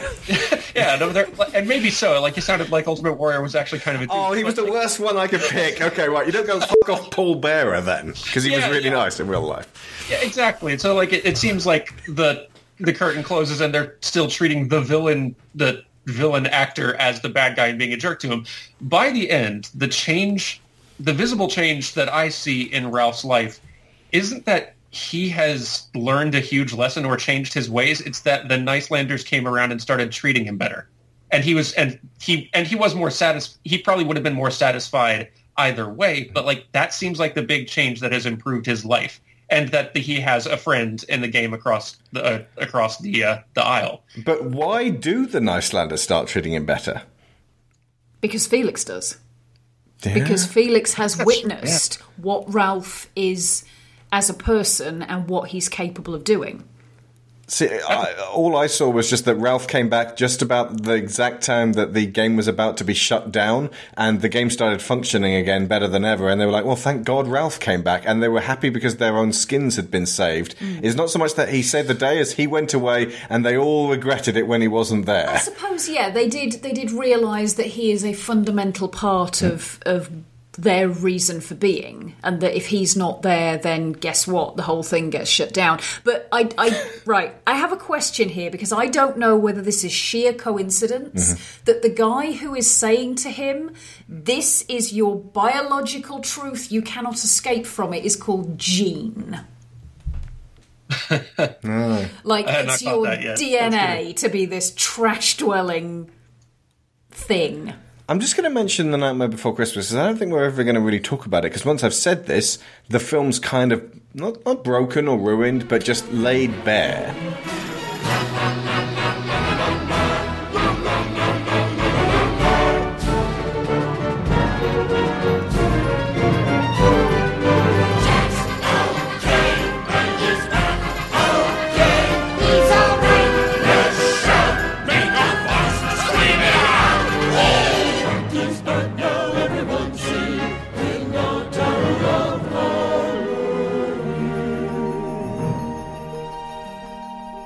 The premise of The Nightmare Before Christmas is Jack Skellington, the king of Halloween, visits Christmas Town, becomes enraptured by it, falls in love with a place that is not his own, and uh, wants to bring that love to uh, the people that he knows. He tries it, he's bad at it, they're all bad at it, they should be doing Halloween, they're doing Christmas, they mess everything up for everyone. Then he goes back to just doing uh, Halloween again, and everyone's happy because Santa Claus is back in town and doing the thing he was supposed to do. The twisted Halloween guy has taken himself out of the equation and stopped messing everything up. What kind of message is that conveying to children? If you're unhappy, kids, shut up and get back in line. No, no, no. You'll only mess things up. Right, I don't. Tim Burton, our hero, ladies and gentlemen. I don't think that's the essence of it, but I do think there are two ways that you can read it, and one of them is a little bit dodgy. Go for so it. the the non-dodgy one is that Jack is bored. And that by going out and doing something a bit different, he reinvigorates himself, Mm-hmm. Mhm. gets to bring that injection of new ideas into Halloween. Does Um, he, though? He doesn't bring anything new to Halloween. He just goes back and does the same Halloween again. It's not like at the end. There's not a montage of them doing Halloween with a bit of a Christmas no, kick but to he it. literally says, "I just can't wait until next Halloween because I've, 'Cause I've got some new ideas that'll really make him scream." You don't have to see it, Yeah, but it'd be I mean, it'd be expensive if to animate. but, um, but yeah, I mean, it could be argued that that's like you know, there's there's the old Halloween, you know, from the from Europe where everything was scary and grey and mean and spiky, and this is the American Halloween where everybody gets dressed up and has parties and it's all wonderful, which is kind of like we, we need proof Christmas of that into- rather than just Okay, but reading anyway. into that one song line. Well, the other the other alternative way of reading it is that Jack is in a very unhappy marriage, which he fixes by having an affair. with Santa Claus. Santa baby. I think is possibly a bit like no, that's not not good advice. And he goes really. back to his uh, his Halloween Yeah. wife. Yeah, Okay. indeed.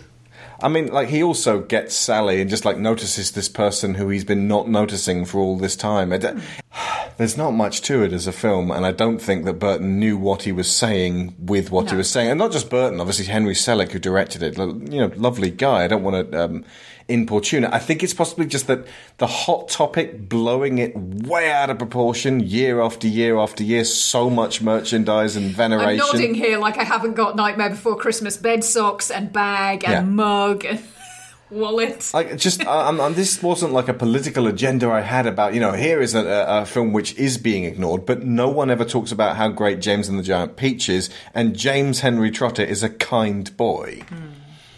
So. Yeah, another film by Henry Selick uh, in the, the same style, and apparently there's there's a, a, a new adaptation of both James and the Giant Peach and The Witches on the way. So Roald Dahl lives, it would appear. You could superficially say that Ralph goes away from his game that he's been wrecking, has a bit of a holiday, everyone freaks out and everything goes wrong because of his absence and because of his doing something different. Then he goes back and everything works out fine again.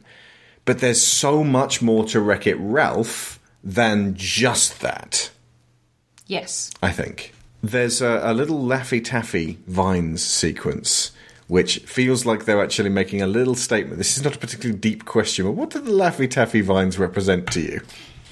Do you remember the uh, um, Calhoun gets the Laffy Taffy Vines to descend and help them out uh, and throw them a rope uh, by uh, smacking um, Felix around uh, with slapstick style, and, and the vines laugh.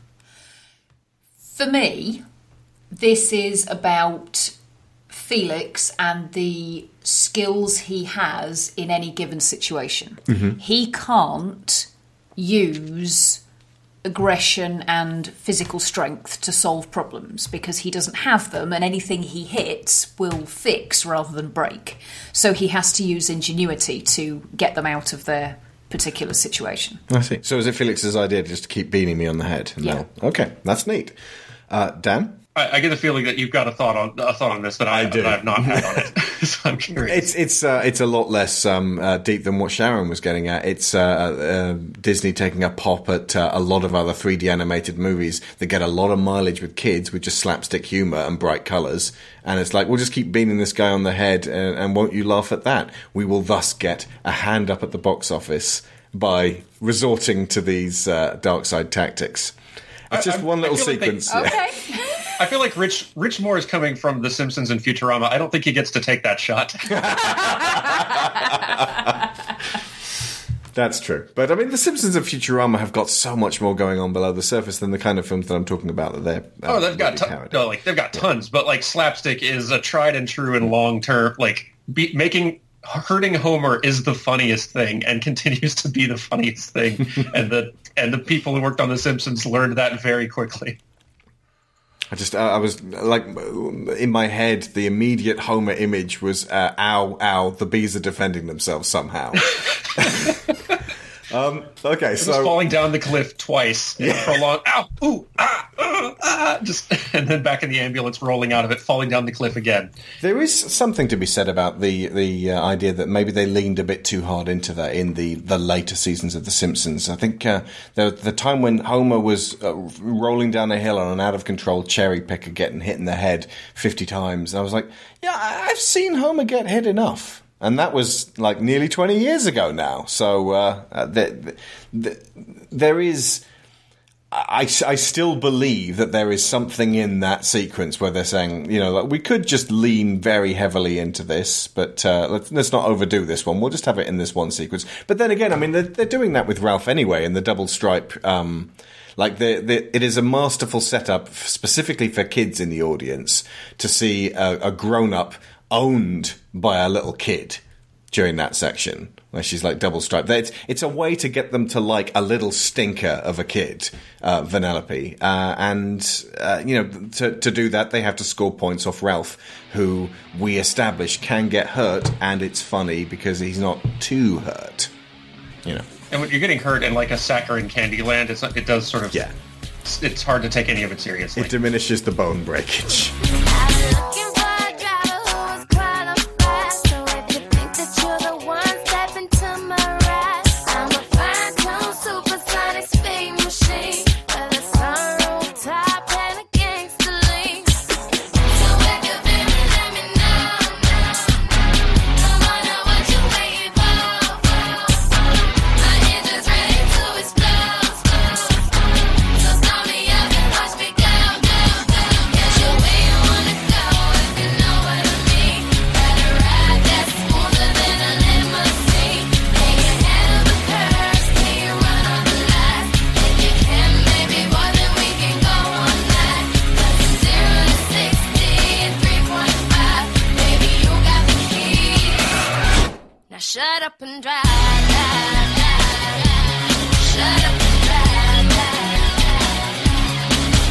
Back to Calhoun. Does she function again? I'm going to go with the critiquing here because it feels like a lot of these um, uh, moments in this film were a bit of a side eye for me, and it might actually be a lot more earnest than I took it uh, for.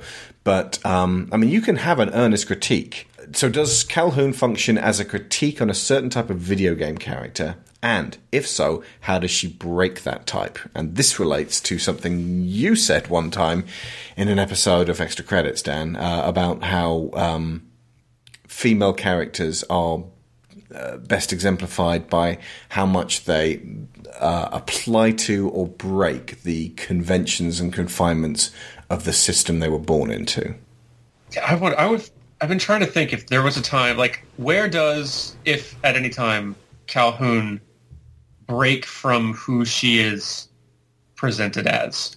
Because even, even after a good amount of time spent in, in Sugar Rush, even when entirely by herself, she sort of remains that, uh, sort of stereotype shooter game hero with a whole lot of like just uh swagger and like catchphrases Crazy and, uh, idioms.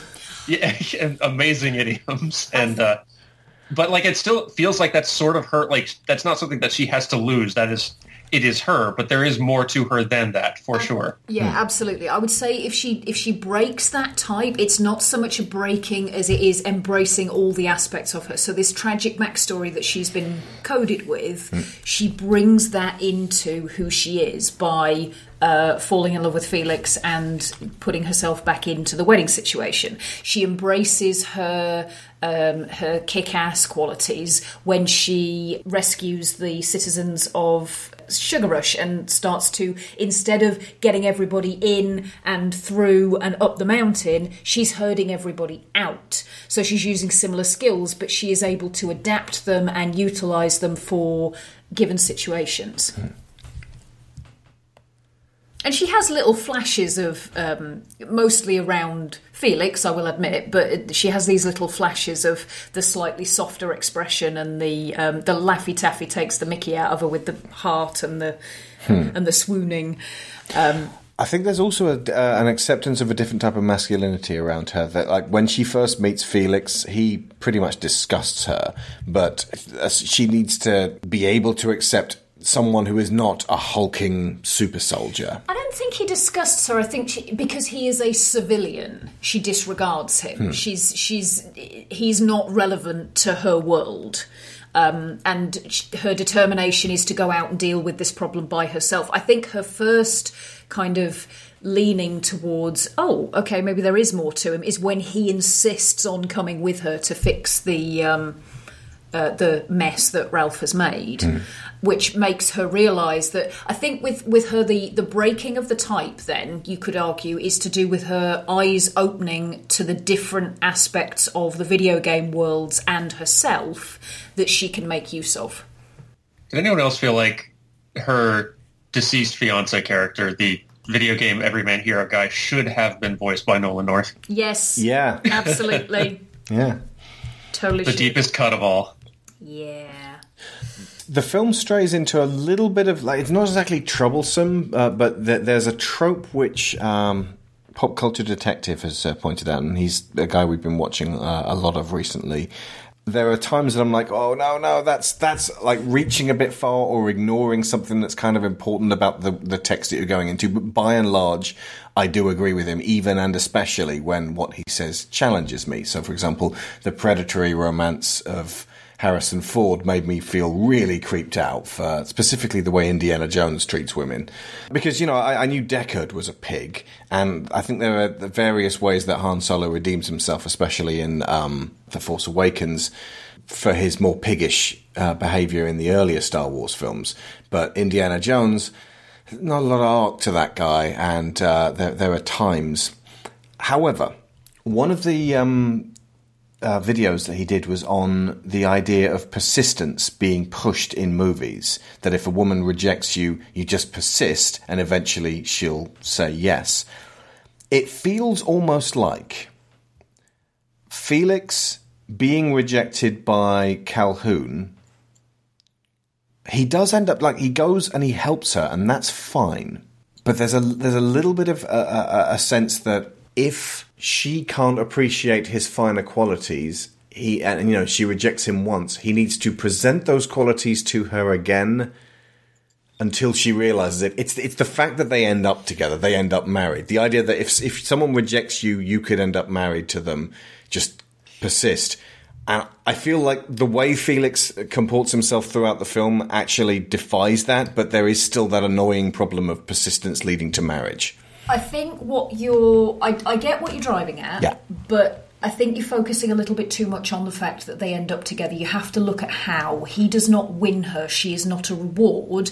He's not been doing all the things he's been doing to impress her. Mm. It's not. All of his focus is not on, I want this woman, I must have this woman, I will persist in showing her what a nice guy, TM, I Yeah. am, so that she will be impressed by me and, and accept me.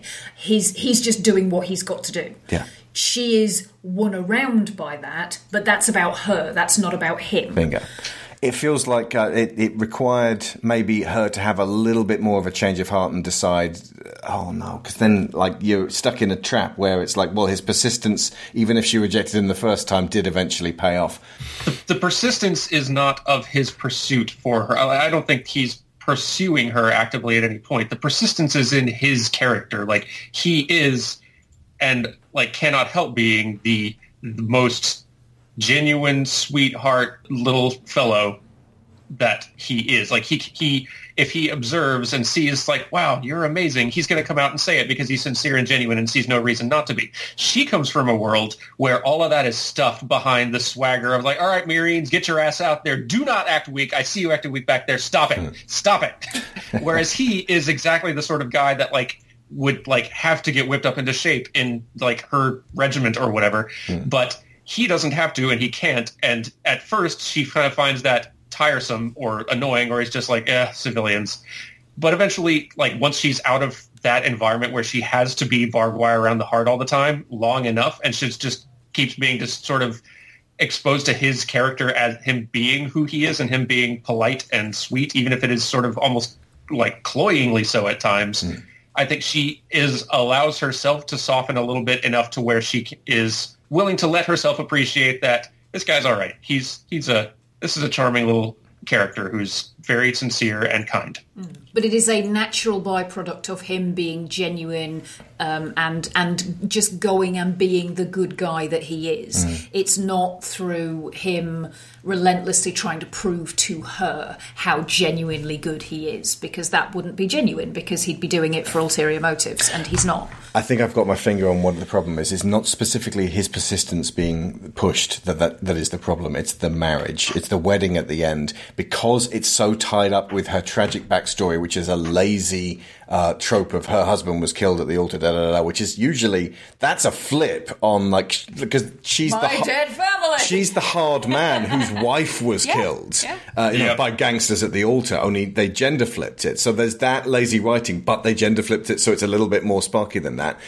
That the that to undo that is to marry a guy and make and not and and have him not die. Yeah, exactly. She's rewriting her own backstory. Yeah. That is exactly how you fix it. I I think um, it's fair to point out, like it's 2018 or whatever year this movie came. It's 2012. Like the movie doesn't have to have a wedding at the end, and, and I think that's something that Disney has pretty much well learned. Like even with Tangled, they were sort of subverting the gag. Like after count, like after wedding at asking over and over and over and over, I finally said yes. Like they're playing on their. They're willing to subvert their old tropes already a little bit, and they're about to start subverting tropes at a at an alarming rate in the next film. Though we do get But, to uh, see that wedding in Tangled Ever After the shorts with the uh, slapstick and the horse. and. It's a it's a fun bit. Ah, it'd be interesting to, to look through and like all of the ones which are um, Pixar style don't necessarily have to have a wedding because like. From from that point onwards, they, they didn't, and like all of Disney's animal ones didn't necessarily have to have a wedding, but they're more princessy ones, the more fantastical ones, did tend to have something like that at the end. Mm. At the very least, a dance. Like it's not really a wedding in Beauty and the Beast, but it's a dance. Yeah. But I think I think with Calhoun, the the having the wedding allows the character to embrace that feminine side Yeah. that she's been programmed to aggressively cover. The, she's aggressively covering a giant cannon under her wedding dress during the original wedding. I know. nice. I know. No, no, I'm, I'm not saying you're wrong. I'm just like, you know, she's aggressively covering the feminine side, and underneath the feminine side is another masculine side. Her enormous boobs are also aggressively covered with Yeah. her body armor. I'm going to leave this in because it is worth talking about how that there that the you know weddings get pushed, and I think we, I'm going to return to this one later. I, I I would like to say that being married is fantastic. There is a lot. Say that. I'm sitting right next to you. there is there is a lot of societal push on you know you must have the perfect weddings obviously specifically on women um, with men it tends to be the push of you've got to give the woman what she wants regarding this and I think that's maybe what I've uh, uh, got more of a problem with the idea of, of, of it, it has to be this lavish, perfect thing, which obviously isn't the point at all of this one in Wreck It Ralph, but it's the pushing of the fantastical wedding. It's all part and parcel of what girls have been fed for year after year, after decade, after century, after millennia. Yeah, but I think that it's it's fair to say that one of the um, the fairly subtle elements of Wreck It Ralph is that there's a difference between examining what you've been programmed with and what you've been fed your whole life and told you have to be, and working out which of those elements really are you and which aren't, and reactionarily rejecting all of it just because this it's what someone's told you to do. So you do the, the kick out thing of right, I must do the exact opposite of what everybody's told me to do, which is just another form of being programmed. I will say that our wedding was fantastic and I loved it. It was exhausting. I wouldn't want to. I I would probably change it and spend less money, but uh, but I, Oh, and our wedding was cheap compared Yeah. to most. Our wedding we were thrifty, um, and we made every pound work for that thing. It was an outside Lord of the Rings affair. Um, but the I, I've had better days. Like you know, it's supposed to be the best of your life. I've had better days when we just like went to see Guardians of the Galaxy for the first time at the cinema, and then had a really nice hamburger. Was better than the wedding, and that cost like fifty quid. Uh, marriage is amazing. Weddings are overrated, and anybody who's counting on that day being the most important one in their life really need, like they'll they're gonna have a lot better days than that. So just Yeah. like I, I always urge people like do your best to like this day will blur by. Do your best to remember it, like and enjoy it. But like you're the it's gonna be way better once this is over. I promise. Yeah. Now we've dwelt on this for way too long, but it is kind of an important, deep thing worth talking about. Okay, so how does Vanellope see herself? What's your name? Uh, Ralph. Wreck-It Ralph. You're not from here, are you? No, well, yeah. I mean, I mean, not from right in this area. I'm just doing some work here. What kind of work? There's some routine candy tree trimming. Uh, you probably want to stand back. In fact, this whole area is technically closed while we're trimming. Who's we? Candy tree department. Oh, where's everybody else? Oh, it's just me today. Uh, so you just meant like the royal we? yep. That's right. Hey, are you a hobo? No, I'm not a hobo, but I am busy. Okay, so you go go home. What's that? Didn't hear you. Your breath is so bad it made my ears numb. Listen, I try to be nice. Nice. You're mimicking You're me. mimicking me. Okay. That is rude, and this conversation is And this over. conversation. Uh, I wouldn't grab that branch if I were you. I'm from the candy tree department, so I know. It's a double stripe. she seems to have been thought of as the glitch in this game for so long that she has internalized a lot of it. Mm-hmm. Oh yes. But uh, obviously, everyone's memories are locked away, including her own. I like she she does not seem to remember that she was a princess at any point. She's as surprised as anyone at the end. But uh, she has like I don't know. I wonder how long she has been a glitch in this game. I wonder how long ago Turbo showed up and uh, and overwrote things. This seems to be a long-standing, uh, long-standing trend in that game world. Well, it's certainly long enough that the the presence of her on the video game cabinet, but not as a playable character in the game, doesn't strike anybody as odd. Okay, there was a um, there's a throwaway line she uh, uh, has in this, which I don't even know whether they really wanted to attach too much weight to it. Um, it almost seems like something that uh, Sarah Silverman ad libbed on, on the day it, when she takes Ralph back to the home that she's improvised inside a mountain. Uh, you know, I like to wrap myself in these candy wrappers like a little homeless lady, and it's a lovely bit of character. But it's like, no, you are a little homeless lady. You're a child who's been abandoned. And the fact that she doesn't seem to realize that about herself is tragic. And when she first meets Ralph, she says, Are you a hobo? In a kind of like, it sounds like an insult, but it's almost like a, Are you a hobo like me? A wandering child with a bindle. Oh, from reading a comic book called The Big Rock Candy Mountain, by the way, I learned the hobo hierarchy. Hobos have no home and travel but look for work. Tramps travel but don't look for work. And bums don't travel and don't look for work.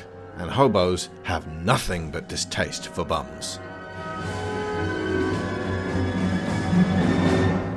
So Vanellope has taken on, on board the whole outcast thing and she's made it part of her hard candy armor.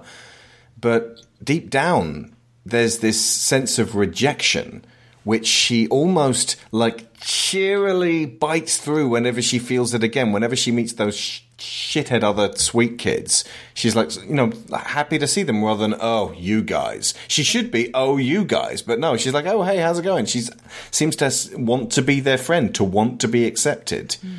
if Ralph is the the child self that rebels, that says you gave me this framework, that's not good enough, I'm going to punch my way out of it.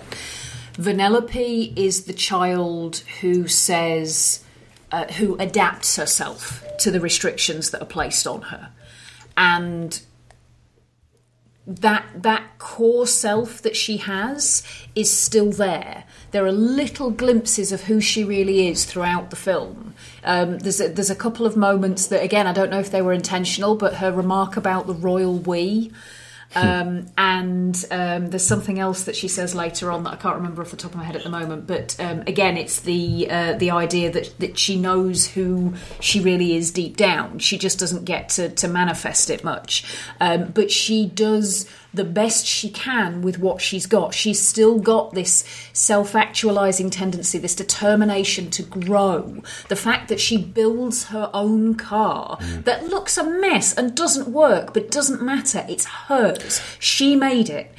And it's pedal powered. All these other kids have got some sort of unseen candy engine. They're driving around the place. She is prepared to put in the work and pedal her way and around the track, way round the coming track. uh, embarrassing last just to be able to just compete. to be able to do it and the, and when they destroy it it breaks her heart because she's put so much of herself into this when she gets the uh, the opportunity to actually go into the bakery and with Ralph's help make a real car it's a mess but she loves it because it's hers and this, thi- it, again it's this sort of expression of how her internal drive, no matter how much she's been cut away from everything that, that is her true her true uh, birthright, for want of a better word, what he can't do, what the, the Candy King cannot do, is get rid of her. He was intending, when he separated her from the rest of the code, he was intending to get rid of her completely, but he couldn't. And that's why he had to cut off the memories of everybody else in town. Do not, my friends, become addicted to candy. Too late.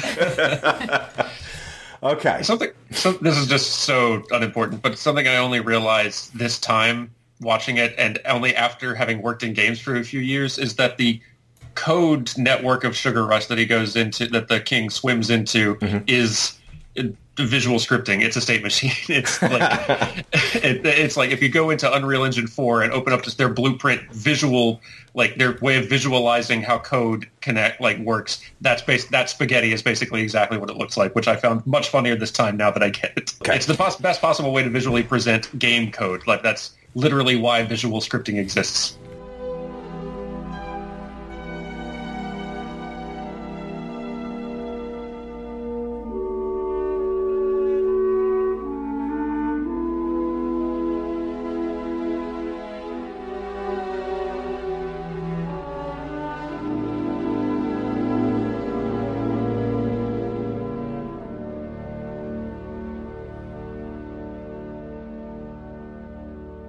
I'm going to go into the deep dark chocolate here uh, on this one because this film has become shockingly relevant in the past few years.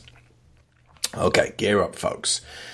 Vanellope von Schweetz and the entirety of Sugar Rush are the victims of Turbo, the Candy King, his interference, his sabotage, his defamation of a more than qualified female leader, his corruption, and his gaslighting of a whole country, obscuring history, denying facts, recreating his own reality, just so that he, the Candy King, could be the most important person in the world. And even once he's gone, you have to live with the fact that a great deal of the population are spite filled morons who destroy everything that you, Vanellope, create just to see the crestfallen look on your face. I'm not going to talk about the trailer for Wreck It Ralph 2. I will talk about one line. When the Disney princesses are asking her, Do you have magic hands, magic hair? One of them says, Were you cursed? Yes. Yes, she was. She says no, but what do you. This is the digital version of cursing. The Candy King cursed her out of existence. At least as far as he could get her. It's certainly on a parallel with Go to Sleep for a Hundred Years. Go sleep, go sleep, go sleep. Yeah, this uh, this is the, the, the rotten core uh, that uh, Wreck It Ralph uh, actually has down there. It's um the the the whole land could be twisted in this way, and the uneasiness that it's not like everyone was altered by him. He just had to kind of guide them towards being jerks and he had to allow them to do that to keep her out. You know, he, you know, it's it's not difficult for him once he's in power, and it, it hurts to to watch that happen. It's an it's one of a newer kind of film that we are hopefully going to be seeing a lot more of, whereby a talented female tries hard and is rebuked and rebutted and constrained and ridiculed and denied progress. This has its roots in pathetic men who are threatened by her, but it manifests itself as other women assisting in her restraint so that they can stay as much on top as the male run system will allow them to be, where other men who could help do nothing, and where the guy who eventually does help her is happy playing a support role. This is what we need to do, guys. Just support, just be helpful.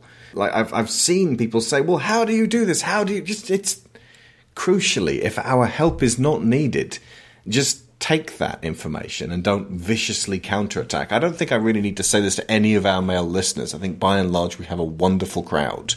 Uh, and and I, I don't want to sound patronizing in this. This is what this kind of film is suggesting. Guys can just play support. It's fine to do that. So many self-labeled nice guys get really fing nasty if their help or support or compliment and yes, their advances are turned down.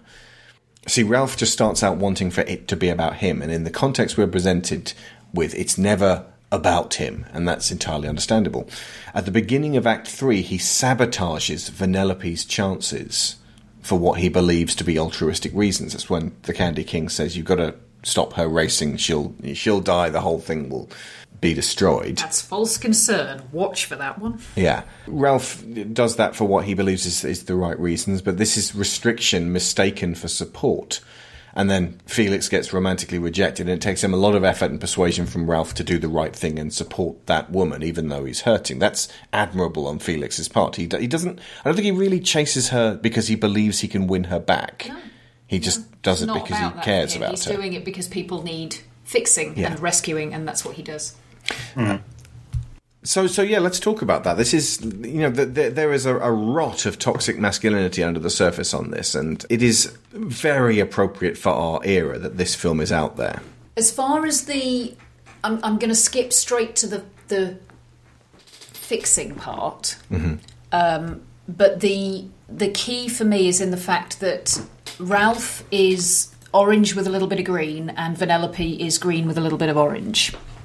This is what I mean about the the the central characters being these aspects that you become a whole person by integrating all of, and you can look at it from the um, uh, from the the qualities that they exhibit that are coded masculine, coded feminine, the the internal qualities that they repress that eventually are able to come out and express themselves.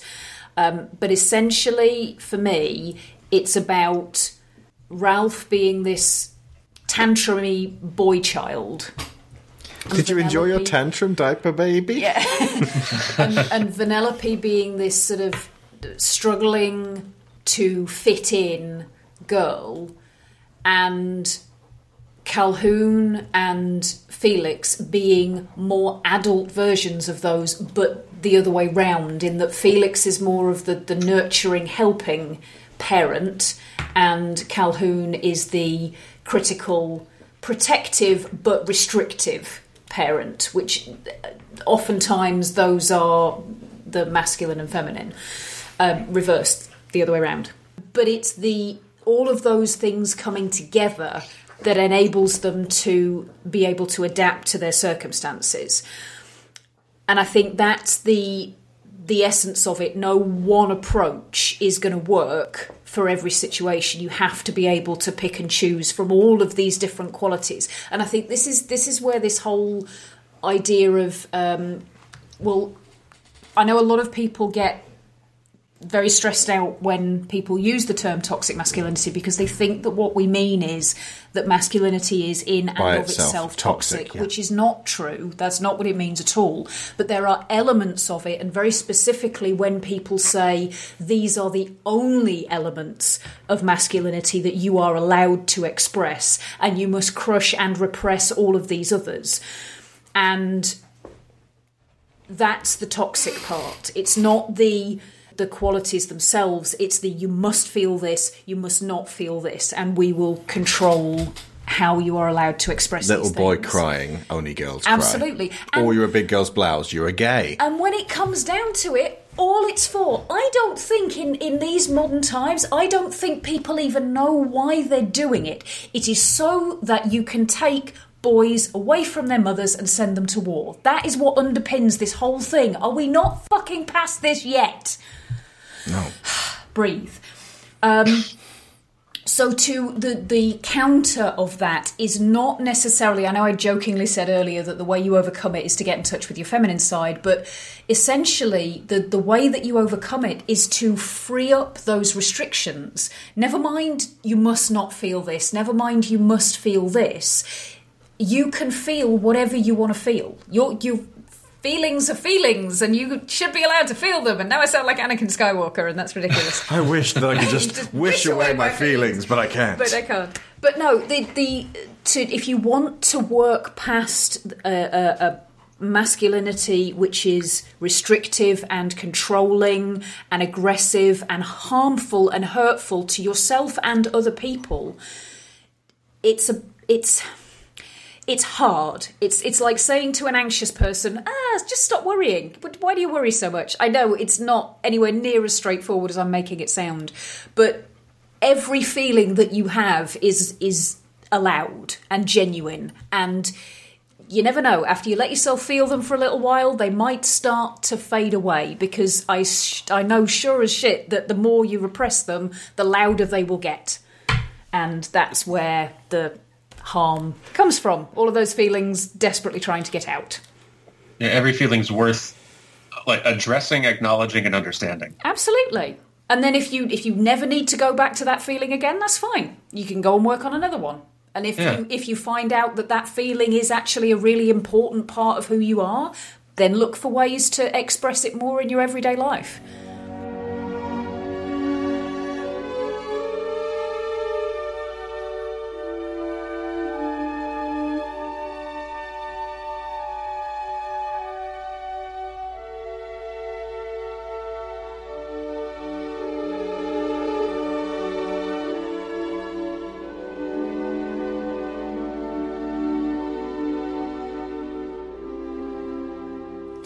How does how does uh, what we learn from Wreck It Ralph translate to, to to what we could apply that to in our own real real lives? Because ultimately, the, the useful stories are ones which they're they're analogous to us, even in mundane everyday situations. It. I don't think that. I guess it's a bit of a chicken and an egg thing, but like when I see animated films doing stuff like this, uh, I feel like it is our media finally reflecting back to us the kinds of lessons and scenarios that we're needing that we are culturally feeling culturally feeling we need to be able to address. I like it's a tiny thing, but it gives me a lot of hope the fact that in the last two, three months we've seen two trailers for animated family films that call out the fact that it's weird that these capable female characters are getting sidelined by an oafish male one. Like that like it's calling out a trope and a trend and being a little subversive, which has been a thing that's been going on in this medium for a long time, but that they're specifically calling that out as a gag to where and pointing out that's a joke and is silly is it's a tiny thing and it's a tiny baby step and it's something people have been saying forever, but it's like that it's getting acknowledged in a trailer for these things that's going to be that's trying to sell the movie. That's a sign of a trend to me, and it's it's exciting to see it for the same reason that seeing something like seeing something like Steven Universe out there and as like arguably kids media and the lessons of like emotional maturity that a show like that is teaching and attempting to teach which are so much more multifaceted and rounded out and mature that like I, I am learning emotional maturity from kids media like that hmm. and the fact that we are reaching that sort of point and that our media is reflecting those lessons back at us and we're addressing the kinds of problems that we maybe should have been trying to address for a very long time. I don't know if I'm really answering your question, but that gives me a whole lot of optimism. No, you're yeah. Uh, what you answered it by doing is suggesting that uh, that this being a not just a trend, but a, a, a, a direction in the movement Scratch that. This is not a moment, it's the movement. that uh, um, we couldn't really have talked about this in 2005 or with Chicken Little. That wasn't happening then, but it's most definitely happening now. And um, as, as shit as the world is, our stories are not, by and large, reflective of the defeatist worldview that's out there in the news. Like everything's buggered and we can't do anything about it. It's that all of these films are saying, no, no, it is worth fighting. It is worth pushing forwards, and it doesn't necessarily need to be fought with violence. You can simply just not give up on supporting people. And Yeah.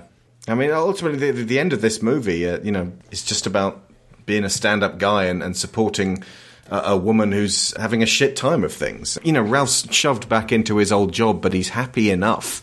Uh, not because of his own success, but because of Vanellope's, and that he helped her to get there. It's not about you, which is just a wonderful line from the best part of Doctor Strange. Um, may as well be the mantra for the next, hopefully, 10 plus years of film, Yeah. directed at girls and boys, but a very strong message to be sent to men.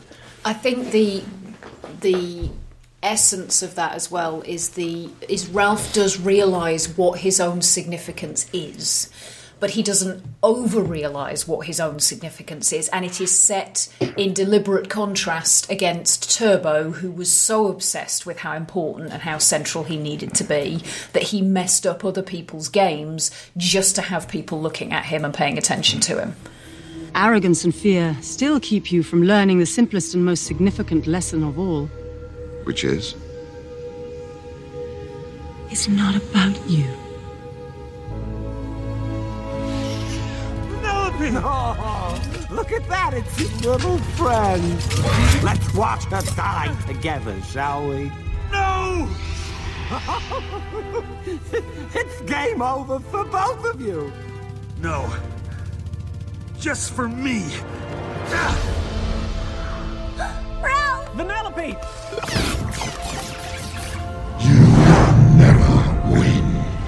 I'm bad. No, That's good. but I could lose I will never be good, and that's not bad. again, and again, There's no one I'd rather be and again, and again forever. than me.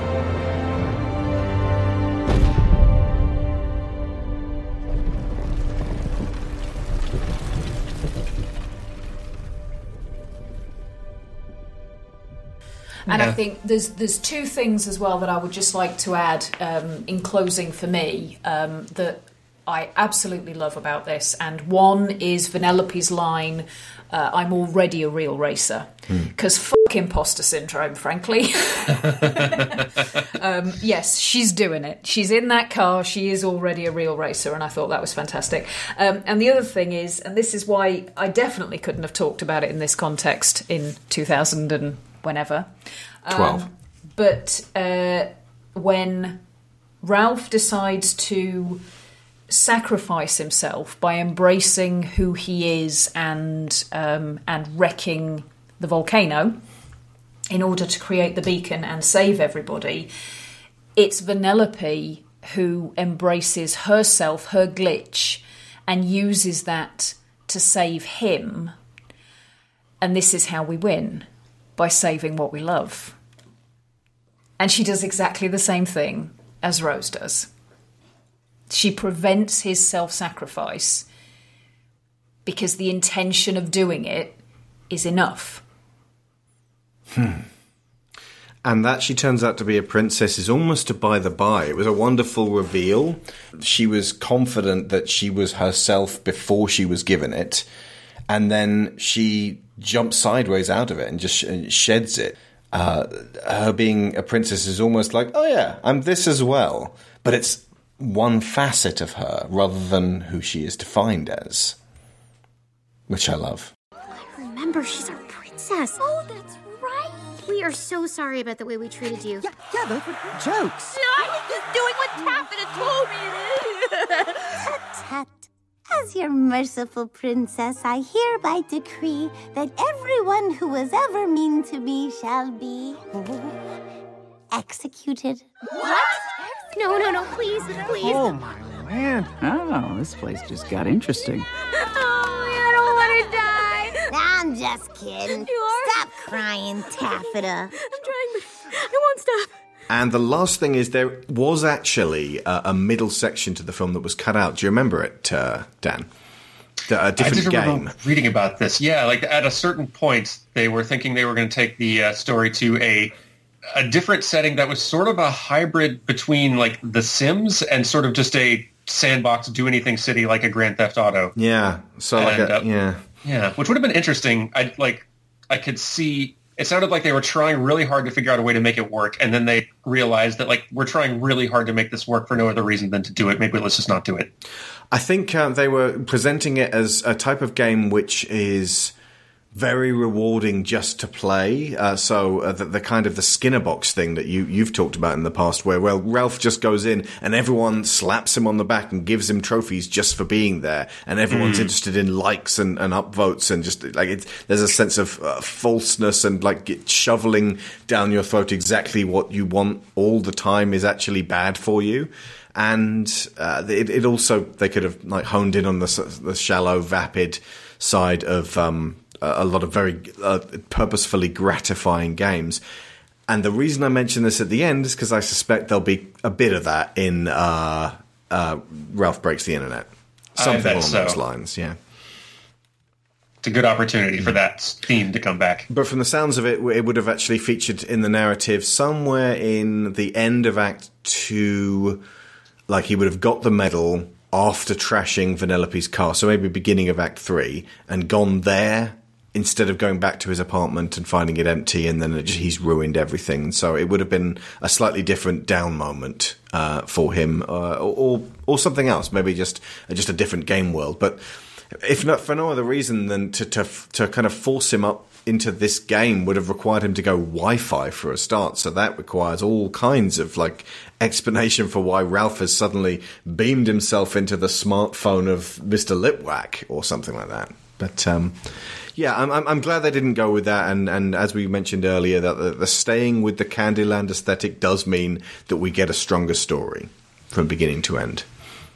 It surprises me that this made less than Tangled did. A yeah, you'd bit. think it would have appealed to more boys and, and thus um, like wider audiences. Yeah, I'd have thought so. But I mean, it was still very successful. I'm just I'm surprised that Tangled's returns were higher. I wonder how this is going to how will this movie age? Well, they benefited from looking back more than they looked current. I was just going to say by by playing the nostalgia by um, making it about something that's already old Yeah. in that world. Yeah. Um, they they did. I mean, it's it it has aged a bit because Hero's Duty is supposed to be like the cutting edge of the of the video games, and, And we've now got so many Halos and Call of Duties that we're looking back on the earlier parts like of the series like would they're vintage classics. and you'd have one tapper in the corner. Yeah. Um, but yeah, I mean, I think they they are building on it by Hmm. doing Ralph Rex the Internet. And the fact that they are focused on original characters tell, having their own little story going on, and they're not they there are lots of little references and gags in there, but they're not stopping everything for them. So they're not they're just they're fun window dressing for you to catch if you recognize it, but it's not a thing like it's not a thing like Hercules where you've got some side character god who shows up who you feel like I should know who that is, I guess. or like, hey, sick Michael Jordan reference, like, all like good. Nice. Uh, they they, uh, they do run the risk a little bit of making things uh, too trendy with Wreck It Ralph too. I, I- again, I don't want to speculate on this too much. I will at least say one a fixed point rather than something we're speculating on in the Emoji Movie when everything grinds to a halt so they can have Candy Crush in there as a, a product placement and a hey kids, you know this, everybody loves this. Uh, that film dated before it was even released. Yeah, no, the fact that the trailer is so much that and shows nothing of what the actual story is actually gives me a good bit of hope that the Hmm. like they're kind of getting all of they're putting all of that in the marketing and it's in the movie, but it is not nearly the focus that this trailer is suggesting it to be. One would hope. One would hope. Yeah. Okay. I like at this point I trust Disney to know to have an idea of what they're doing. like they're they're on the longest hot streak Disney's ever had at this point, True. which is kind of wild. And a lot of that uh, has to be attributed to the uh, the, the change of um, team from uh, the uh, mid two thousands to now. Yeah. And uh, it seems like it's going to get better with like, you know, the, the, with Pete Docter and uh, Inside Out lady. What's her name? Jennifer. Uh, uh, Jennifer Lee, yeah. She's the frozen lady. I've got to go the back and Inside Out read it. Okay, sorry. Yeah. My God, this sounds like a horror movie. the frozen lady and the inside out man. So now with Pete Docter and uh, Jennifer Lee, it feels like it's possible they could just extend this streak and just keep having it. Inside Out Man and the Frozen Lady coming to the MCU in 2021. But I gotta say, the best part of my day is when I get thrown off the roof. Because when the Nicelanders lift me up, I get a perfect view of Sugar Rush. And I can see Vanellope racing. Yes! The kid's a natural. And the players love her, glitch and all. Just like I knew they would. Turns out I don't need a medal to tell me I'm a good guy. Because if that little kid likes me, how bad can I be? School of Movies is funded by our loyal supporters on Patreon. And as you know, our $15 tier, Awesome Dudes, get sponsor credit every episode. So a major, major thank you to Joel Robinson, Abel Savard, Kevin Otero, Luke Hatfield, Nick Ord, Duran Barnett, Tom Painter, Finbar Nicole, Jameis Enright, Mark Lush, Dan Mayer, Joe Crow, Chris Finnick, Toby Jungius, Dave Hickman, Aaron Lecluse, David Garcia Abril, Kieran Datchler, and Lorraine Chisholm. Gold medals to all of you. You are all our secret hidden princesses, and you are never in another castle. Next week, we take a break from Disney and we do our Halloween spooktacular with Dracula, the Bram Stoker adaptation by Francis Ford Coppola from 1992. If you haven't seen it, see it. And after that, we start our late 2018 commissioned shows season, which includes episodes on Event Horizon, The Warriors, Colossal, the PlayStation 4 Spider Man game, The Good Place. And we're also doing shows on Creed, War for the Planet of the Apes, and the original Mary Poppins. Practically perfect in every way, except we don't use the P word. Oh, and if you'd like to hear a special episode with more than 100 minutes of chat from throughout these recent Disney shows that didn't make the final cut, you'll want to become one of our $5 supporters because one of the recent bonus downloads is called Extra Disney.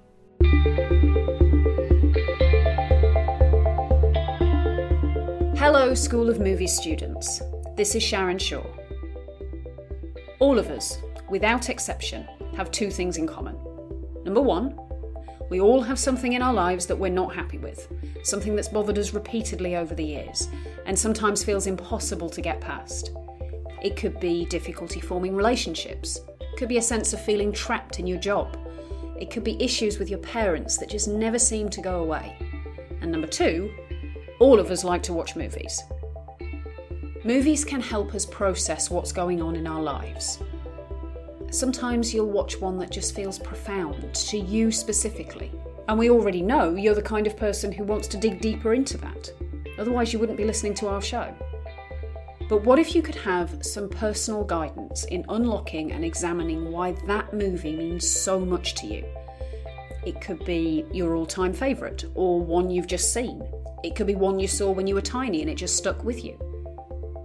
I've been co hosting this podcast for three years now, guesting for many more before that, and I've seen firsthand how our relationships to certain films can help us grow and work out who we are and who we want to be. What I'm now offering is the opportunity to explore what's affecting you through the lens of a personalised, focused movie therapy session. By now, you're familiar with our commission shows, where listeners can ask us to cover movies that Alex and I wouldn't necessarily choose to delve into. And this is your chance to have a private, customised version, a way to self analyse using a film of your choice as a focus point. This might sound complicated, but here's how we're going to do it. You bring a movie that has strong significance to you personally, and I'll bring my experience of film analysis and my qualifications in person centered counselling, English, drama, and media. And it's going to be really easy to start this off. You get in contact with me at sharon at movietherapy on Microsoft.com. That email is in the notes, and we can discuss what film you have in mind and what aspect of your personal life you'd like to address. If that sounds good, I'll go away and watch your movie, and then we'll be all set to talk about why it's important to you and how you could apply what you find in the film to your life, relationships, and personal development. Just as with commissioned shows, my time and insight are what you're buying here. These one off hour long sessions will run at $60 for the general public, but for this trial period, I'm offering our patrons a reduced rate of $45. Now, this is not going to fix your entire life. It would be ridiculous of me to suggest that. But what it can do is give you perspective on what's holding you back in a relatable way.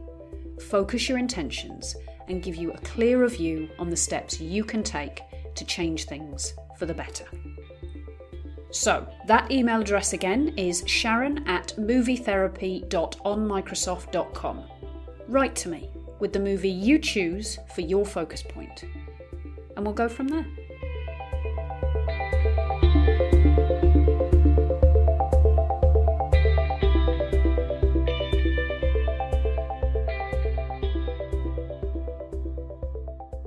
So, uh, thank you very, very much to Daniel Floyd for coming on once again. This has been fantastic. Oh, thanks, as always, for having me. And thank you very much, Sharon. So, we will see you next week. I've been Alex Shaw, I've been Sharon Shaw. and school's out. Hey, you moved my stump. I'm gonna wreck it. I can fix it.